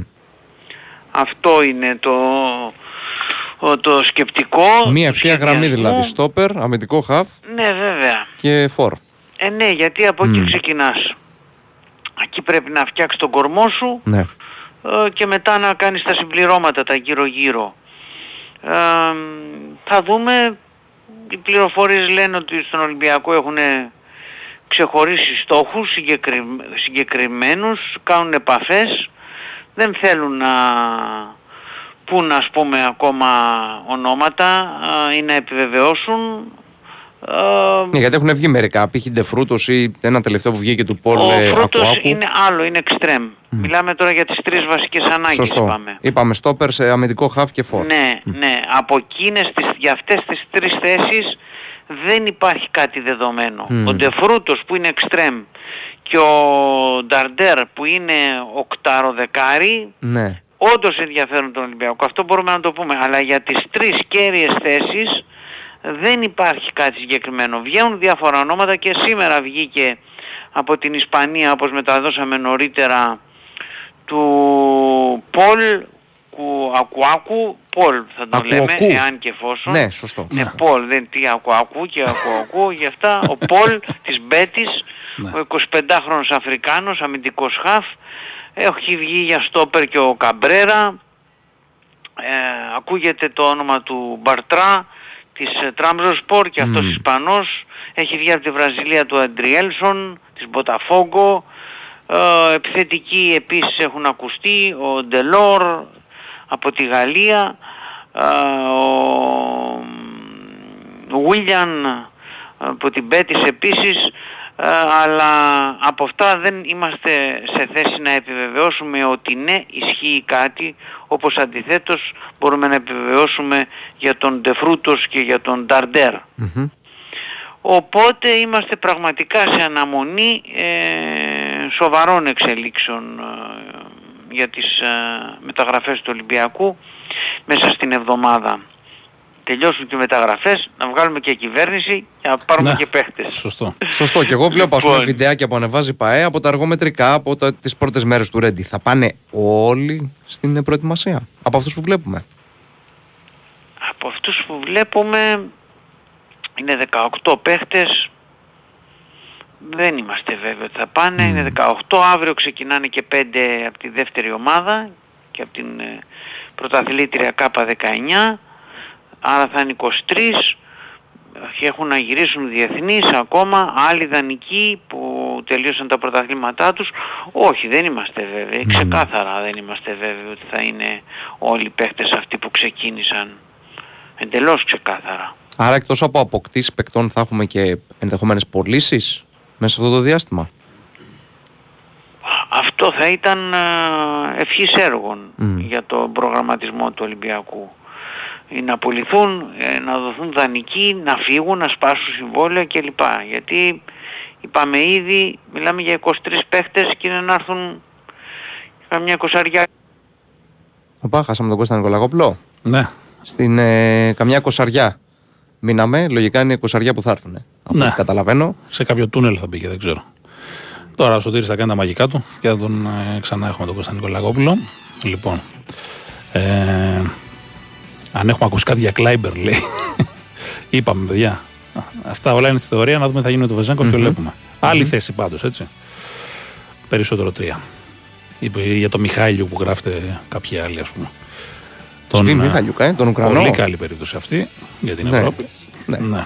Να δούμε. NBA τα τελευταία χρόνια. Έχει διαρκεία λέει στα μπουζούκια ο Μιλουτίνοφ. Εντάξει, ρε παιδιά, άμα έχει ρεπό, ό,τι θέλει να κάνει ο παίχτη. Δεν κατάλαβα. Το θέμα είναι να είναι καλό στο γήπεδο. Άμα είναι καλό στο γήπεδο και δεν ξενυχτάει την παραμονή του αγώνα, ό,τι θέλει να κάνει. Ρεπό να έχει και ό,τι θέλει να κάνει. Σωστά. Ο Πα παλιά έκανε δεν ξέρω πόσα πακέτα την ημέρα και έβαζε 40 Έτσι. Και όχι μόνο αυτός.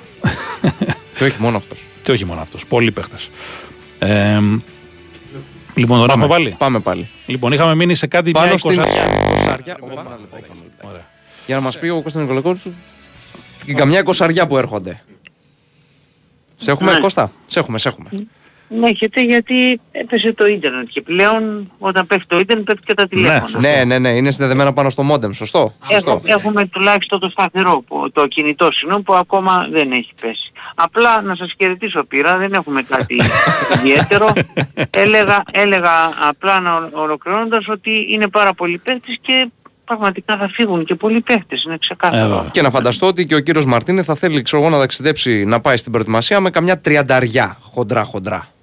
Πάει με 45, έτσι. ε. Ε, βέβαια, maximum, maximum κιόλας. Μπορεί να πάει και με λιγότερους, δεν, ε, δεν ξέρουμε, θα δούμε. Βέβαια, είναι μια, αυτή είναι μια διαδικασία που κρατάει. Λέμε εμείς 5 Ιουλίου να έχουν γίνει κάποιες κινήσεις.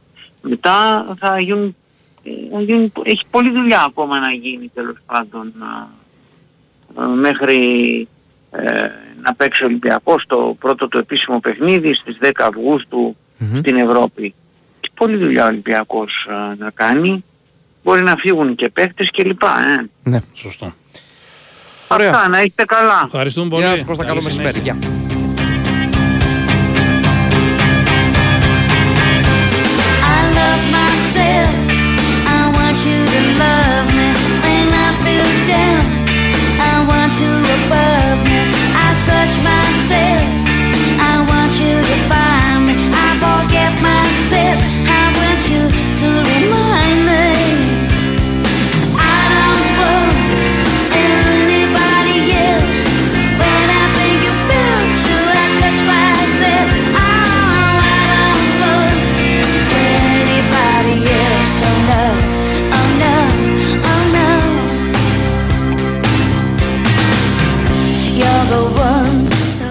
Επιστρέψαμε. Εδώ μας επιστρέψαμε και ε, στα social media βλέπουμε συνέχεια βιντεάκια από το Πόρτο Ρίκο, από το πρωτάθλημα του Πόρτο Ρίκο. Ναι. Μάλλον όλοι αυτοί οι NBAers, οι πρώην NBAers και γενικά όλοι αυτοί οι παίκτες που πάνε εκεί πάνε για να πλακωθούν. Δεν εξηγείται αλλιώς. Δεν ξέρω, Ναι. δεν, δεν έχω παρακολουθήσει αγώνα μπάσκετ του Πόρτο Ρίκο για να είμαι ειλικρινής, αλλά βλέπουμε συνέχεια βιντεάκια. Μας έχουν έρθει λοιπόν δύο βιντεάκια ήδη από τα ξημερώματα. Το ένα είναι ότι ο Κένεθ Φαρίντ πήγε να πλακωθεί με τον αντίπαλο προπονητή μετά το τέλος του παιχνιδιού. Ωραίος. Και υπάρχει κι άλλο ένα βιντεάκι. Ο παλιός NBAer, ο πρώην NBAer μάλλον και ο παλιός παίκτης της Αλγύρης, ο Μάνιολ Μούντιεϊ, την ώρα που ε, σχεδίαζε το μπλοκάκι του και ήταν όρθιος ο προπονητής σε ένα time out, ο δικός του προπονητής, του χτυπάει το μπλοκάκι και το πετάει κάτω. Ωραία. Ε, πολλά νεύρα ρε παιδιά στο Πορτορικό. Κοίτα, η αλήθεια είναι ότι και αυτοί, αν βλέπαν φέτος ευρωπαϊκό μπάσκετ, τα ίδια θα λέγανε με αυτά που γίνανε. Στα Ναι. γήπεδα, έτσι. Ή ας πούμε τις, ε, πριν από καμιά δεκαριά μέρες. Ο. μ, Αχ, χωρί το μυαλό μου. Ποιο να Ο πεις; ψηλός που έπαιζε στη, και στο Μαϊάμι χρόνια που έπαιζε και στο Λίβανο πριν πάει στο NBA. Είχε διάφορα τέλος πάντων. Αχ. Περίεργα φέτος περιστατικά. Γνωστός Ξύλο, κλωτσοπατινάδες, χάκετε, όντως. πλακωνότανε. Παρτιζάν Ρεάλ. Στη, στο Ισραήλ εκεί πέρα φάγε καρπαζά ο τέτοιος, ο Νουάκου. Χάμος. Ο Νουάκου, ναι. Γενικά πολλά νεύρα. Λοιπόν, σε λίγο θα έχουμε Γιώργο Πετρίδη. Έτσι. Ε, για να μας πει για τα νέα του Παναθηναϊκού και στο φινάλε θα έχουμε και Γιώργο Τσακύρη. Λοιπόν, συμπαράσταση λέει στο συμπαθή Στεφκάρη που τώρα με τον Κρι Πολ στην ομάδα δεν θα πάρει άλλο δαχτυλίδι. Γιατί ρε φίλε, δηλαδή Ναι. ο Κρι Πολ είναι γκαντέμις, ας πούμε. Ο οποίος, ε, Κάρι, το διάβαζα και στο δικό μας site, προσπαθούσε να εξηγήσει το Σπανουλής. Ναι. ναι, ναι, ναι. Το σύστημα. Κουίν Σνάιντερ το είχε εφαρμόσει στο NBA. Σωστό. Ο πρώτος. Λοιπόν, πάμε σε Γιώργο Πετρίδη. Τον έχουμε; Ναι. Έλα Γιώργο, τι Φύγαμε. κάνεις; Τι κάνουμε, Εσύ πώς Αλλά είσαι. είμαστε εσύ, πού αεροδρομιό; καλά καλά. Γιατί; Ω, ξέρω εγώ, δεν θα έρθει κάποιος. Όλο και κάποιος θα έρθει. ε, κάτσε βιάζε. Τι δεν θα ξεκινήσει μια βάρδια αεροδρομίου τώρα μέσα στην εβδομάδα, ας πούμε. Λέω εγώ. Ναι, θα είναι καθοριστική εβδομάδα ούτως ή άλλως, κρίσιμη για τις υποθέσεις του Παναθηναϊκού. για τις Λέω, γραφικές γιατί τους υποθέσεις. εδώ που ήταν εδώ ανακοινώθηκαν. ναι, Ναι. ο Ραΐτης και το κούπονα.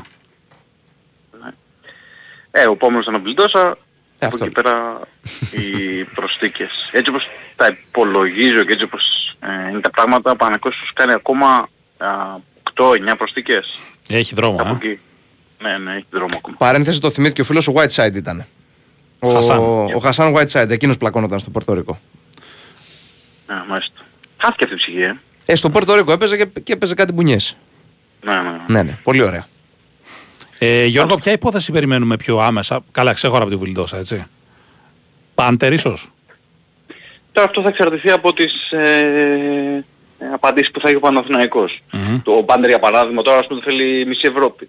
Δεν Λογικό. θέλει μισή Ευρώπη η Μπουντούτσινος και η... Όχι, Τι να ναι. πούμε τώρα για να με... Γιατί η εγώ θα Ολυμπιακή πήγαινα Λιάννα. να παίξω Μαυροβούνιο, γιατί το λες έτσι. Εντάξει, ναι, δεν το λέω υποτιμητικά για αυτές τις ομάδες, απλά... το Καταλαβαίνω θέλουν- πώς το λες. Τι επίπεδο ομάδες Ευρωλίγκας και ομάδες Ευρωλίγκας που έχουν στόχους πάρα πολύ ψηλά. Ε, τον, ναι, τον αυτά θέλει η ακριβώς. Παρτιζάν να τον κρατήσει σίγουρα. Τον θέλει η Μπαρτσελώνα, ακούγεται. Το θέλει η Ρεάλ. Τον θέλει η Ρεάλ. μ, Να δούμε, δύσκολο. Ε, για τη Ρεάλ πώς γίνεται. Λίγο δύσκολο θα είναι αυτό.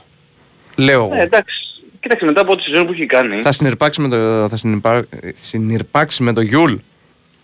Λέω εγώ. Ε, ο Γιούλ, Κοίταξε, εγώ πιστεύω ότι όλα, αυτοί, όλα αυτά τα παιδιά στη Ρεάλ... ε, Θα τα βρούνε, λες, ε. Ναι, και του χρόνου θα έχουν ακόμα πιο μικρό χρόνο, δηλαδή πόσο πια να αντέξουν. Είναι ο Γιούλ, είναι ο Ρούντι, είναι ο Τσάτσο, οι οποίοι είναι τώρα εντάξει, δηλαδή, Λικόπουλα. ναι, ε, Θα έχει για Ούτως ή μπουσέλι άλλως όμως τα κάνει. ποδητήρια. ναι. Κάνει την ανανέωση με καμπάτσο η Ρεάλ, σχετική ανανέωση. Ε, καλά, και ο Καμπάτσο δεν είναι Μεγάλος πιτσιρικάς. είναι, ναι, 32, 32, 33. ναι, ναι. Σωματικά όμως παιδιά αυτός είναι, είναι 29 ακόμα. Σωματικά. Έτσι όπως τον βλέπω να παίζεις Εντάξει, δηλαδή. ναι. Τις Γιώργο, ταχύτητες που παίζει. Πάντως Ναι. του Πάντερ η, η πρόταση η καλύτερη που έχει κάνει είναι του Παναθηναϊκού. Έτσι, είναι δεδομένο αυτό. Έτσι. Ναι, ναι, ναι. Αυτό φαίνεται. Ε, και λογικό νομίζω. Έτσι, έχουμε πει πολλές φορές ο Παναθηναϊκός ότι είναι αναγκασμένος ε, σε κάποιες περιπτώσεις να πληρώσει και κάτι παραπάνω για να πείσει κάποιους παίκτες. Έτσι. Ε, και ειδικά τον Πάντρο όπως είπα και πριν μετά από μια σεζόν καταπληκτική. Ε, Εντάξει, ο ήταν μια, τύπος- από μια σεζόν στην οποία πραγματικά ήταν απόλαυση ο Πάντερ. Μέχρι και στο τελευταίο τελικό δηλαδή, εντάξει, 32, έβαλε 8 στα 11 δίποτα. Ο τύπος Ναι, είναι ναι, ναι. απίστευτος. Νομίζω πάντως Γιώργο ότι αν γίνει του Πάντερ με το καλό για τον Παναθηναϊκό, νομίζω ότι μετά θα γίνουν πιο εύκολες και οι επόμενες κινήσεις. Δηλαδή Ναι, πιθανότατα θα ξεκλειδώσουν και οι θα υπόλοιπες ξεκλειδώσουν. Ναι, όχι, όχι εννοώ και από την άποψη ότι ένας που έχει κάποιες αμφιβολίες, μία με τον Αταμάν σβήνουν κάποιες αμφιβολίες. Μία με τον Βελντόσα, μία με τον Πάντερ, σου λέει κάτι γίνεται εκεί, οπότε θα είναι πιο εύκολο να πει το ναι στον Παναθηναϊκό. Νομίζω. Ναι, ακριβώς έτσι είναι αυτό. Ε, και, βλέπω, και σίγουρα θα, βλή, θα βλέπει ότι ξέρεις, ε, ένας παίκτης ο οποίος πρωταγωνίστησε σε μια ομάδα η οποία ήταν στην οκτάδα, έτσι έδωσε πολύ κοντά στο Final Four, ε, στην Παρίζα δηλαδή αναφέρομαι, ε, η οποία έχει βασικό πρωταγωνιστή τον ε, Πάντερ φέτος, ε, πάει στον ε, Παναθηναϊκό, προφανώς και είναι μια, έτσι, ένα καλό ναυσμά και το πάντων και για τους υπόλοιπους. Μια καλή αφόρμη για τους υπόλοιπους. Μμμ. Ε, Απλά ούτως ή επειδή άλλως- έχουν, έρθει, επειδή έχουν έρθει και μηνύματα Γιώργο να το πεις και εσύ, να τα ακούσει ο κόσμος. Ναι, ναι. Ε, όλοι οι ξένοι Κάτσε, Παναθηναϊκού κάτσε, Γιατί να το πω, φεύγουν. παίρνουμε, παίρνουμε, παίρνουμε μαζί, Όχι, για να όχι, το πω. όχι. Άμα Να δεν το θέλω να το πω, επιβεβαιώσεις θα και το πω. εσύ. Να το, να, το, να τα ακούσουν και από σένα, εννοώ, ρε παιδί μου. Να το Πλάκα επιβεβαιώσεις με, που κάνεις το πλάκα, ρεπορτάζ. ναι, ναι. Όλοι οι ξένοι από το φετινό ρόστρο του Παναθηναϊκού φεύγουν. Ναι, το έχει Ναι, πει ο ο- Γιώργος εδώ και αυτό καιρός, δεν- ουσιαστικά. Όχι, γιατί μας έχουν έρθει και μηνύματα να το, να το πούμε άλλη μια φορά γι' αυτό. Ναι, ναι. Ε, Αυτό δείχνει η κατάσταση, αυτό δείχνουν έτσι, οι αποφάσεις που θα πάρει οριστικά ο Άταμα μέσα στην εβδομάδα. Ε, μ, πολύ, πολύ μικρές, ελάχιστες θα έλεγα πιθανότητες για έναν εκ των Γκριγκόνης ή Τόμας. Αλλά και αυτό είναι, είναι πολύ δύσκολο, το δεν, δηλαδή δεν το βλέπω. Ε, ίσως και λέω για αυτούς ε, στην περίπτωση που δεν κάτσουν κάποιες υποθέσεις που θέλει ο Παναθηναϊκός και ούτω καθεξής έτσι. Ε, δηλαδή με, πολλ, με πολλούς αστερίσκους είναι για αυτά, αυτά τα δύο παιδιά. Γιατί ο Ένα από τα Γκριγκόνης, δύο. ας πούμε, του Γκριγκόνης είναι δύσκολη περίπτωση. Νομίζω έχει Έχει κλειστό συμβόλαιο, συμβόλαιο, ναι. έτσι. Ναι. Ναι, ναι, βέβαια. βέβαια. Έχει ενδιαφέρον βέβαια και την πατρίδα του, έτσι, από τις Άλγηρες. Ναι. Ε, εντάξει, όπου έχει και πολύ καλές σχέσεις. Α, δεν ξέρω, φαντάζομαι ότι αν αποχωρήσει το Παναγό, η Ζάλγκης θα είναι Μμ. ε, η πρώτη ομάδα που θα τον ε, κοιτάξει. Με έξουμ, Λεσόρ ε, και τα λοιπά υπάρχει. Αυτό κάτι; πήγα να πω πριν, ναι, για, τον, ε, για τους υπόλοιπους ε, παίκτες, ότι ε, αν ο Πίε το Πάντ- ο Πίε- πει ο Πάντερ το ναι, ε, φαντάζομαι ότι επειδή έχει και σε άλλες σχέσεις με τους πρώην ε, συμπαίκτες, τέλος πάντων, τους συμπαίκτες που είχε μέχρι τώρα στην ε, Παρτίζαν, με τον Λεσόρ δηλαδή και με τον Έξουμ, θα είναι και πολύ πιο εύκολο ε, και για αυτούς ας πούμε να αποφασίσουν. Ε, επίσης ο Λεσόρ και ο Λεσόρ έχει ενδιαφέρον από πολλές ομάδες. Μμμ. Έτσι. Ο Έξουμ ίσως κρατάς στο μυαλό του ότι μπορεί να βρει και κάποιο συμβόλαιο στο NBA. Και αυτός επίσης απασχολεί ε, μπόλικες ομάδες της Ευρωλίγκας. Ε, νομίζω ότι ο Ομπράντοβιτς φέτος έκανε πολύ κακό Ναι. με, το, με όλους αυτούς τους οποίους πραγματικά τους ανέβασε επίπεδο. Έτσι. Κοίταξε και ο Έξουμ, ναι, κέρδισε πολύ αυτοπεποίθηση γιατί ήρθε από το NBA, έπαιξε την πρώτη χρονιά στην Μπαρσελόνα. Δεν είπε κανείς Έτσι ότι και έτσι. έλαμψε. Ναι, δεν έτσι έλαμψε. και έτσι, αλλά η ναι, φετινή ναι. του σεζόν ήταν όντως. έδειξε ότι πατάει πλέον πολύ καλά στα πόδια του γιατί είχε και τους σοβαρούς τραυματισμούς όσο ήταν στο Ναι. NBA και έχει κερδίσει αυτοπεποίθηση. Οπότε το γράφανε και οι Σέρβοι πριν από κάτι μήνες ότι θα είναι δύσκολη η περίπτωση του Έξουμ που ήθελε να τον κρατήσει προφανώς η Παρτίζαν γιατί φέτος ο Έξουμ θα σκεφτεί πιο σοβαρά από ποτέ την επιστροφή στο NBA. Ναι, ναι. Έχει αυτή τη λογική ούτως ή άλλως αυτό το παιδί. Έχει και τα αθλητικά προσόντα για να κάνει κάτι στο NBA. Και το Έχει κακό περάσει επίσης τώρα στην περίπτωση στο είναι σεζόν. κλείσει δεν κλείσει. Όταν περιμένεις NBA, πάει πολύ αργά η περίπτωση αυτή. Ναι, ναι, ναι, ναι. ναι. Σωστό είναι αυτό. Ε, α, ε, πιθανόν το αλλά δε- θα- για το συγκεκριμένο να πάει και προς το τέλος Ιουλίου, μην παραπάνω. Ναι, μην πούμε και Αύγουστο για την περίπτωση ναι, ναι. Έξουμ. Δηλαδή μπορεί να έχει μια ομάδα στο περίμενε μέχρι και Αύγουστο. Εσύ, Γιώργο, αφήνεις Ακριβώς. περιθώριο Παναθηναϊκός να περιμένει κάποιο παίχτη; Δεν λέω για τον Έξουμ γενικότερα. Δηλαδή να έχει κλείσει ξέρω εγώ 4-5 ξένους και κανένα δύο τελευταίες κινήσεις να τις αφήσει να πάνε ξέρω εγώ τέλη Ιουλίου, αρχές Αυγούστου. Είναι είναι πιθανό κάτι τέτοιο; Ή θέλει ναι, ο είναι Αταμάν αρκετά να έχει πιθανό. κλειδώσει το, το ρόστερ; Όχι, είναι αρκετά πιθανό γιατί ούτως ή άλλως ο Παναθηναϊκός έχει αφήσει, θα αφήσει για το τέλος ε, τα τριαρωτεσάρια του να κοιτάξει δηλαδή εννοώ με ξένους.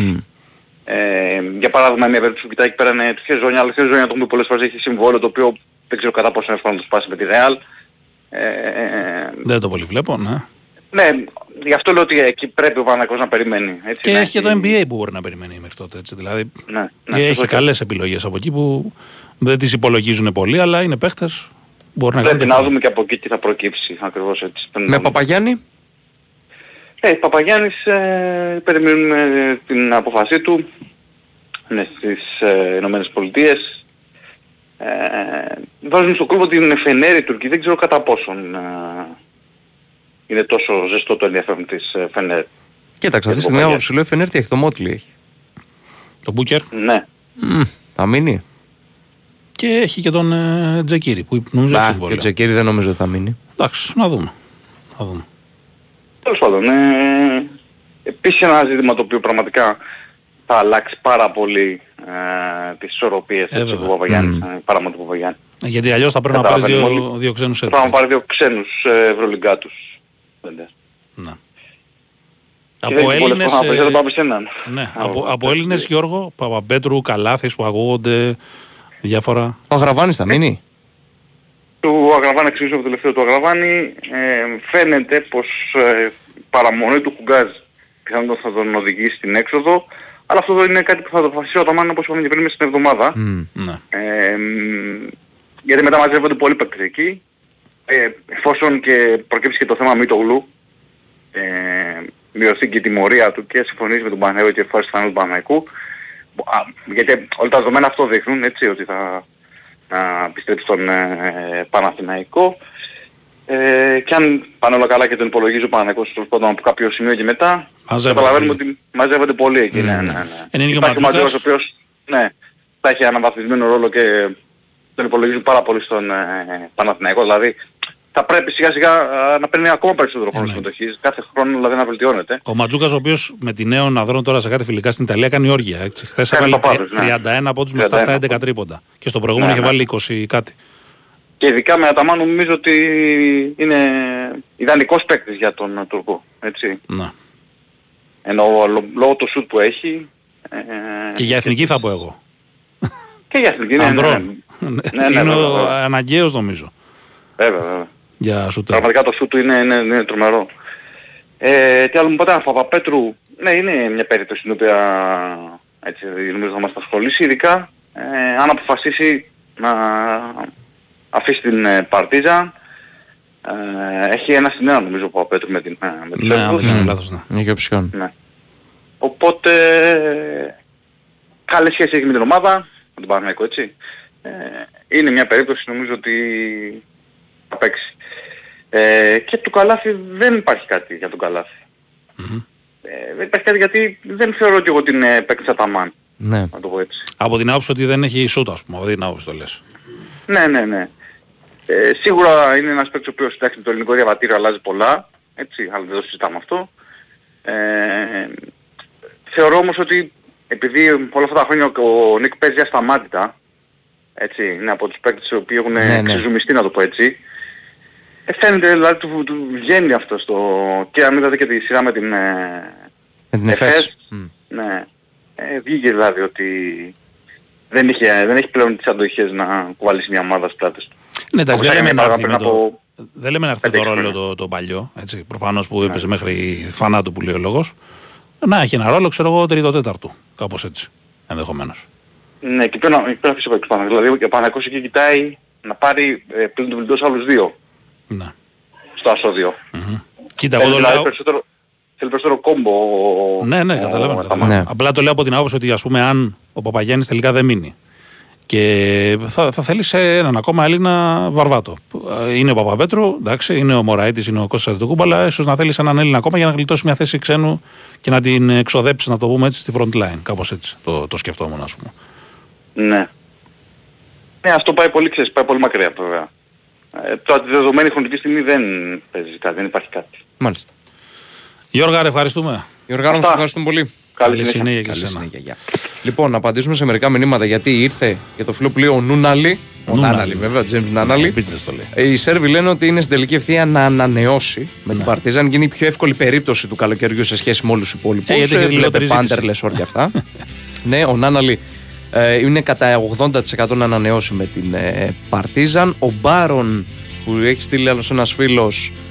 Παρεμπιπτόντως, πριν από μερικά λεπτά βγήκε και η ανακοίνωση ότι υποβλήθηκε στη χειρουργική επέμβαση στον αγώνα και θα ε, θα πρέπει να απέχει νομίζω κανένα δύο μήνες από την αγωνιστική δράση. Θα κάνει προφανώς αποθεραπείε για να είναι έτοιμος για την επόμενη σεζόν. Έχει συμβόλαιο με την Αρμάνη και για τον Κλάιμπερν επίσης και αυτός έχει συμβόλαιο με την ΕΦΕΣ. Λοιπόν, πάμε σε Γιώργο Τσακύρη για να κλείσουμε με το ρεπορτάζ της ΑΕΚ. Έλα Γιώργα, ρε, τι κάνεις; Καλησπέρα. τι Καλώς κάνετε, τον.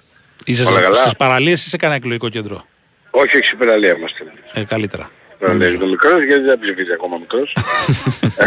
Οπότε το απόγευμα πάμε να ψηφίσουμε και εμείς. Ψηφίζει κόμμα παραλίας. Έτσι. Το Είναι καλ- παραλίας από μόνος του. Το καλύτερο κόμμα. Έτσι. λοιπόν, πού Ε, είμαστε, ο κόσμος εδώ έχει τρελαθεί με τον Πινέδα, τι γίνεται. Ξέρεις, το, το, το- του ανάψανε λίγο και τα, τα λαμπάκια οι, οι Ισπανοί με αυτά που γράφουν το σημείο. Ισπανομεξικανοί. Αυτό. Ισπανομεξικανοί. Ναι, η αλήθεια είναι ότι μας, μας έχουν ταλαιπωρήσει από την Πέμπτη με τα συνεχή δημοσιεύματα, αλλά θα πρέπει να έχουμε υπομονή ε, και ε, προσμονή, τέλος πάντων, για να τελειώσει το θέμα, είτε θετικά είτε αρνητικά. Έχουμε ξαναπεί, είναι σε καλό δρόμο η διαπραγμάτευση και η συζήτηση της ΑΕΚ. Αυτό δεν σημαίνει όμως ότι είμαστε ούτε στο 70% να το αποκτήσει, ούτε στο 30% να το... τις 100. Ξέρεις, δεν- δεν είναι, είναι ανοιχτή διαπραγμάτευση θα περιμένουμε να δούμε και να διαπιστώσουμε πώς θα καταλήξει αυτή η υπόθεση. Είναι αλήθεια ότι στην, ε, ε, και το αντιλαμβανόμαστε και από τα δημοσιεύματα ότι στο Μεξικό, από το Μεξικό συγγνώμη και από την Ισπανία, ότι ο, η Θέλτα και η διοίκηση της θέλει να ε, επωφεληθεί της καλής σεζόν που έχει κάνει ο, ο Μπελίν Πινέδα και να τον, πει- να τον ε, πουλήσει. Ε, προφανέστατα κάθε κλαμπ που το νομίζω το καταλαβαίνει και ένα πεντάχρονο παιδί αυτό που θέλει να ε, πουλήσει έναν ποδοσφαιριστή που κάνει καλή σεζόν επιχειρεί και μέσω των δημοσιογράφων αυτό καταλαβαίνουμε να τον, ψη- να τον δώσει στην πιο ψηλή τιμή που μπορεί. Ε, εννοείται ότι οι υπόλοιποι κάνουν το αντίθετο, η ομάδα δηλαδή που μπορεί να διαβαστεί για την περίπτωσή του και περιμένουμε να δούμε πώς θα καταλήξει η υπόθεση. Το μοναδικό που μπορεί να έχει πολύ μεγάλο ενδιαφέρον για να τελειώσει και ο, τα θετικά και τα αρνητικά όπως και να έχει υπόθεση Πινέδα όσο πιο σύντομα γίνεται έχει- είναι με το, αυτό που βγήκε το δημοσίευμα από την Ισπανία σχετικά με τον ισολογισμό. Ναι. Ε, για Ως την, τέλος ε, Ιουνίου, ε, για να κλείσουν τα ναι, βιβλία. ναι, ναι, ναι.